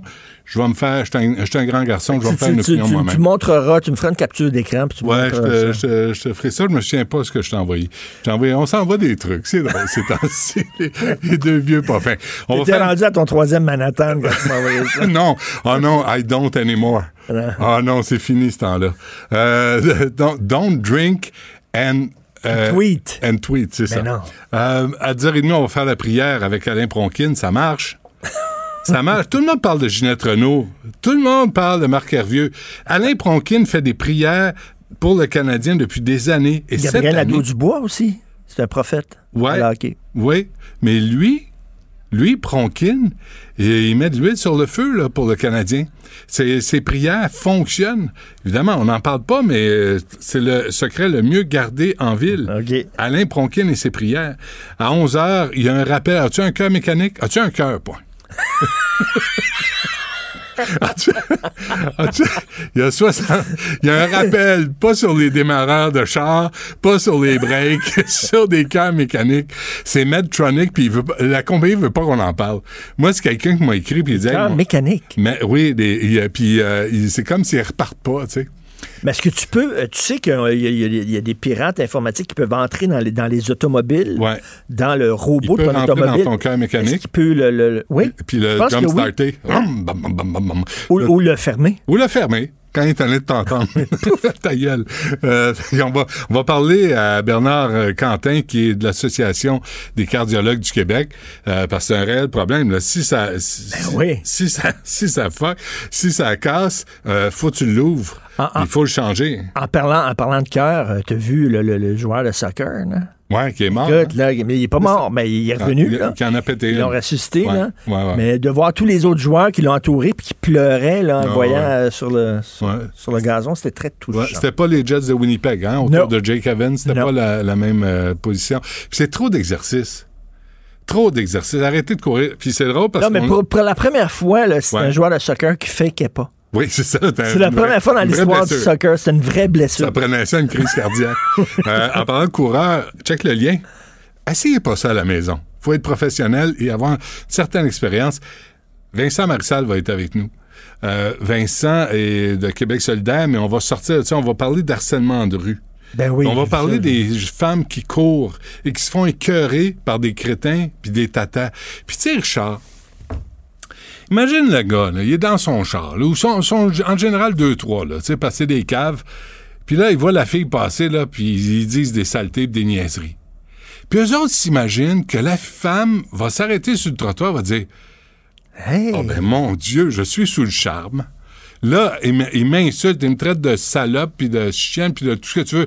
Mon Dieu, je vais, aller prendre une bière avec Ou comme lui. tu reçois un dick pic puis tu dis Hum, Mon my Dieu. God, quel a la fun, lui. Il y a le tour avec les femmes, Ben oui. là Écoute, la, la- la- la- la nouvelle là-dedans, là, les jeunes qui nous regardent de haut en disant les vieux mononcles. Hein, Tasse-toi, mononcle, les vieux mononcles. Mais il y a des vieux mononcles de 22 ans. Aussi. Il y a des vieux mononcles de 25 Puis il y a ans. des vieux cons aussi, là. sais, Non, euh, non, mais il y en a des jeunes Ouais, qui ouais. se comportent comme des vieux mononcles ouais, avec les la femmes. connerie n'a pas d'âge, là. La connerie n'a pas d'âge. Fait que, euh, on va Tu sais, parler de C'est ça. c'est une, avec, c'est euh, une chose de regarder une fille et qu'elle voit dans ton regard que tu la trouves jolie et agréable, c'est une chose. Mais de là à, à la regarder avec la langue pendue puis Hey, la pitoune, la pitoune, c'est une des affaire, affaires que j'ai lues ce matin, c'est le regard insistant. Puis ça, franchement, je n'y avais jamais pensé. Moi, je, moi, je suis gêné, fait que je fais, je suis pas là-dedans. Là. Tu sais, vraiment, là, je suis pas, pas là-dedans. Je suis jamais allé dans un bar pour cruiser. Honnêtement, là, je suis pas capable de faire ça. Je suis trop gêné. Fait que, Moi, j'avais une Christine méthode, je faisais le, le grand ténébreux dans oui, le fond, là. Oui, dans le fond, puis je tu restais pas. ténébreux. Ouais, je pognais pas partout. T'es resté dans les ténèbres. Mais, mais les regards insistants chez la femme, là, ça devient. Ça devient puis, euh, com- commencez pas à dire, ben là, on peut plus regarder les femmes. Ben, Non, c'est pas ça, là. Ça, c'est de les écœurer, c'est de les Ouais. harceler, c'est de les, les intimider. Euh, tu sais, fait que. Essayez d'être au-dessus de ça, là. Puis je pense que les hommes doivent prendre la parole là-dessus. Les hommes. Et se dresser contre. Puis les hommes qui disent, ah, les filles aiment ça, se faire regarder, elles s'habillent sexy, puis elles aiment ça que les gars... les- Oui, tout est dans... Ça dépend. Ça dépend comment. Ça dépend quel genre de regard. Tu Pas besoin d'être Hmm. un génie pour savoir m'expliquerait que... après, là, dans ton char, là. Ouais. Te le dis, là. Ben ouais. Pense pas qu'elle va embarquer. Non. Je te- je t'informe. Espèce de cabochon. ah, je pense pas qu'elle va embarquer. Je ne sais pas. Ben moi, je te dis, ça se peut-tu que les gars font ça parce qu'ils ont vu que ça fonctionne? Non.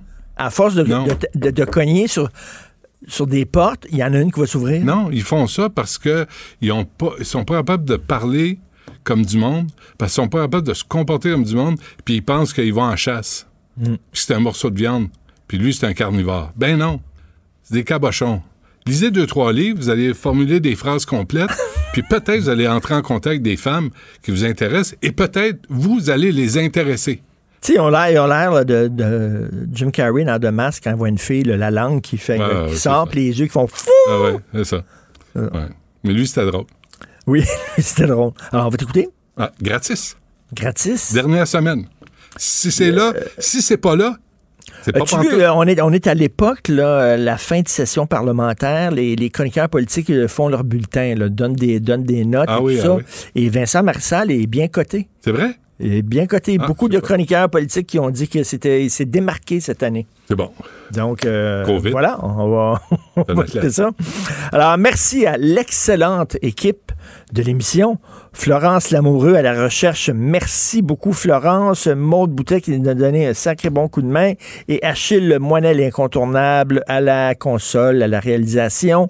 Euh, on se reparle demain 8 heures et on écoute Benoît. Cube Radio.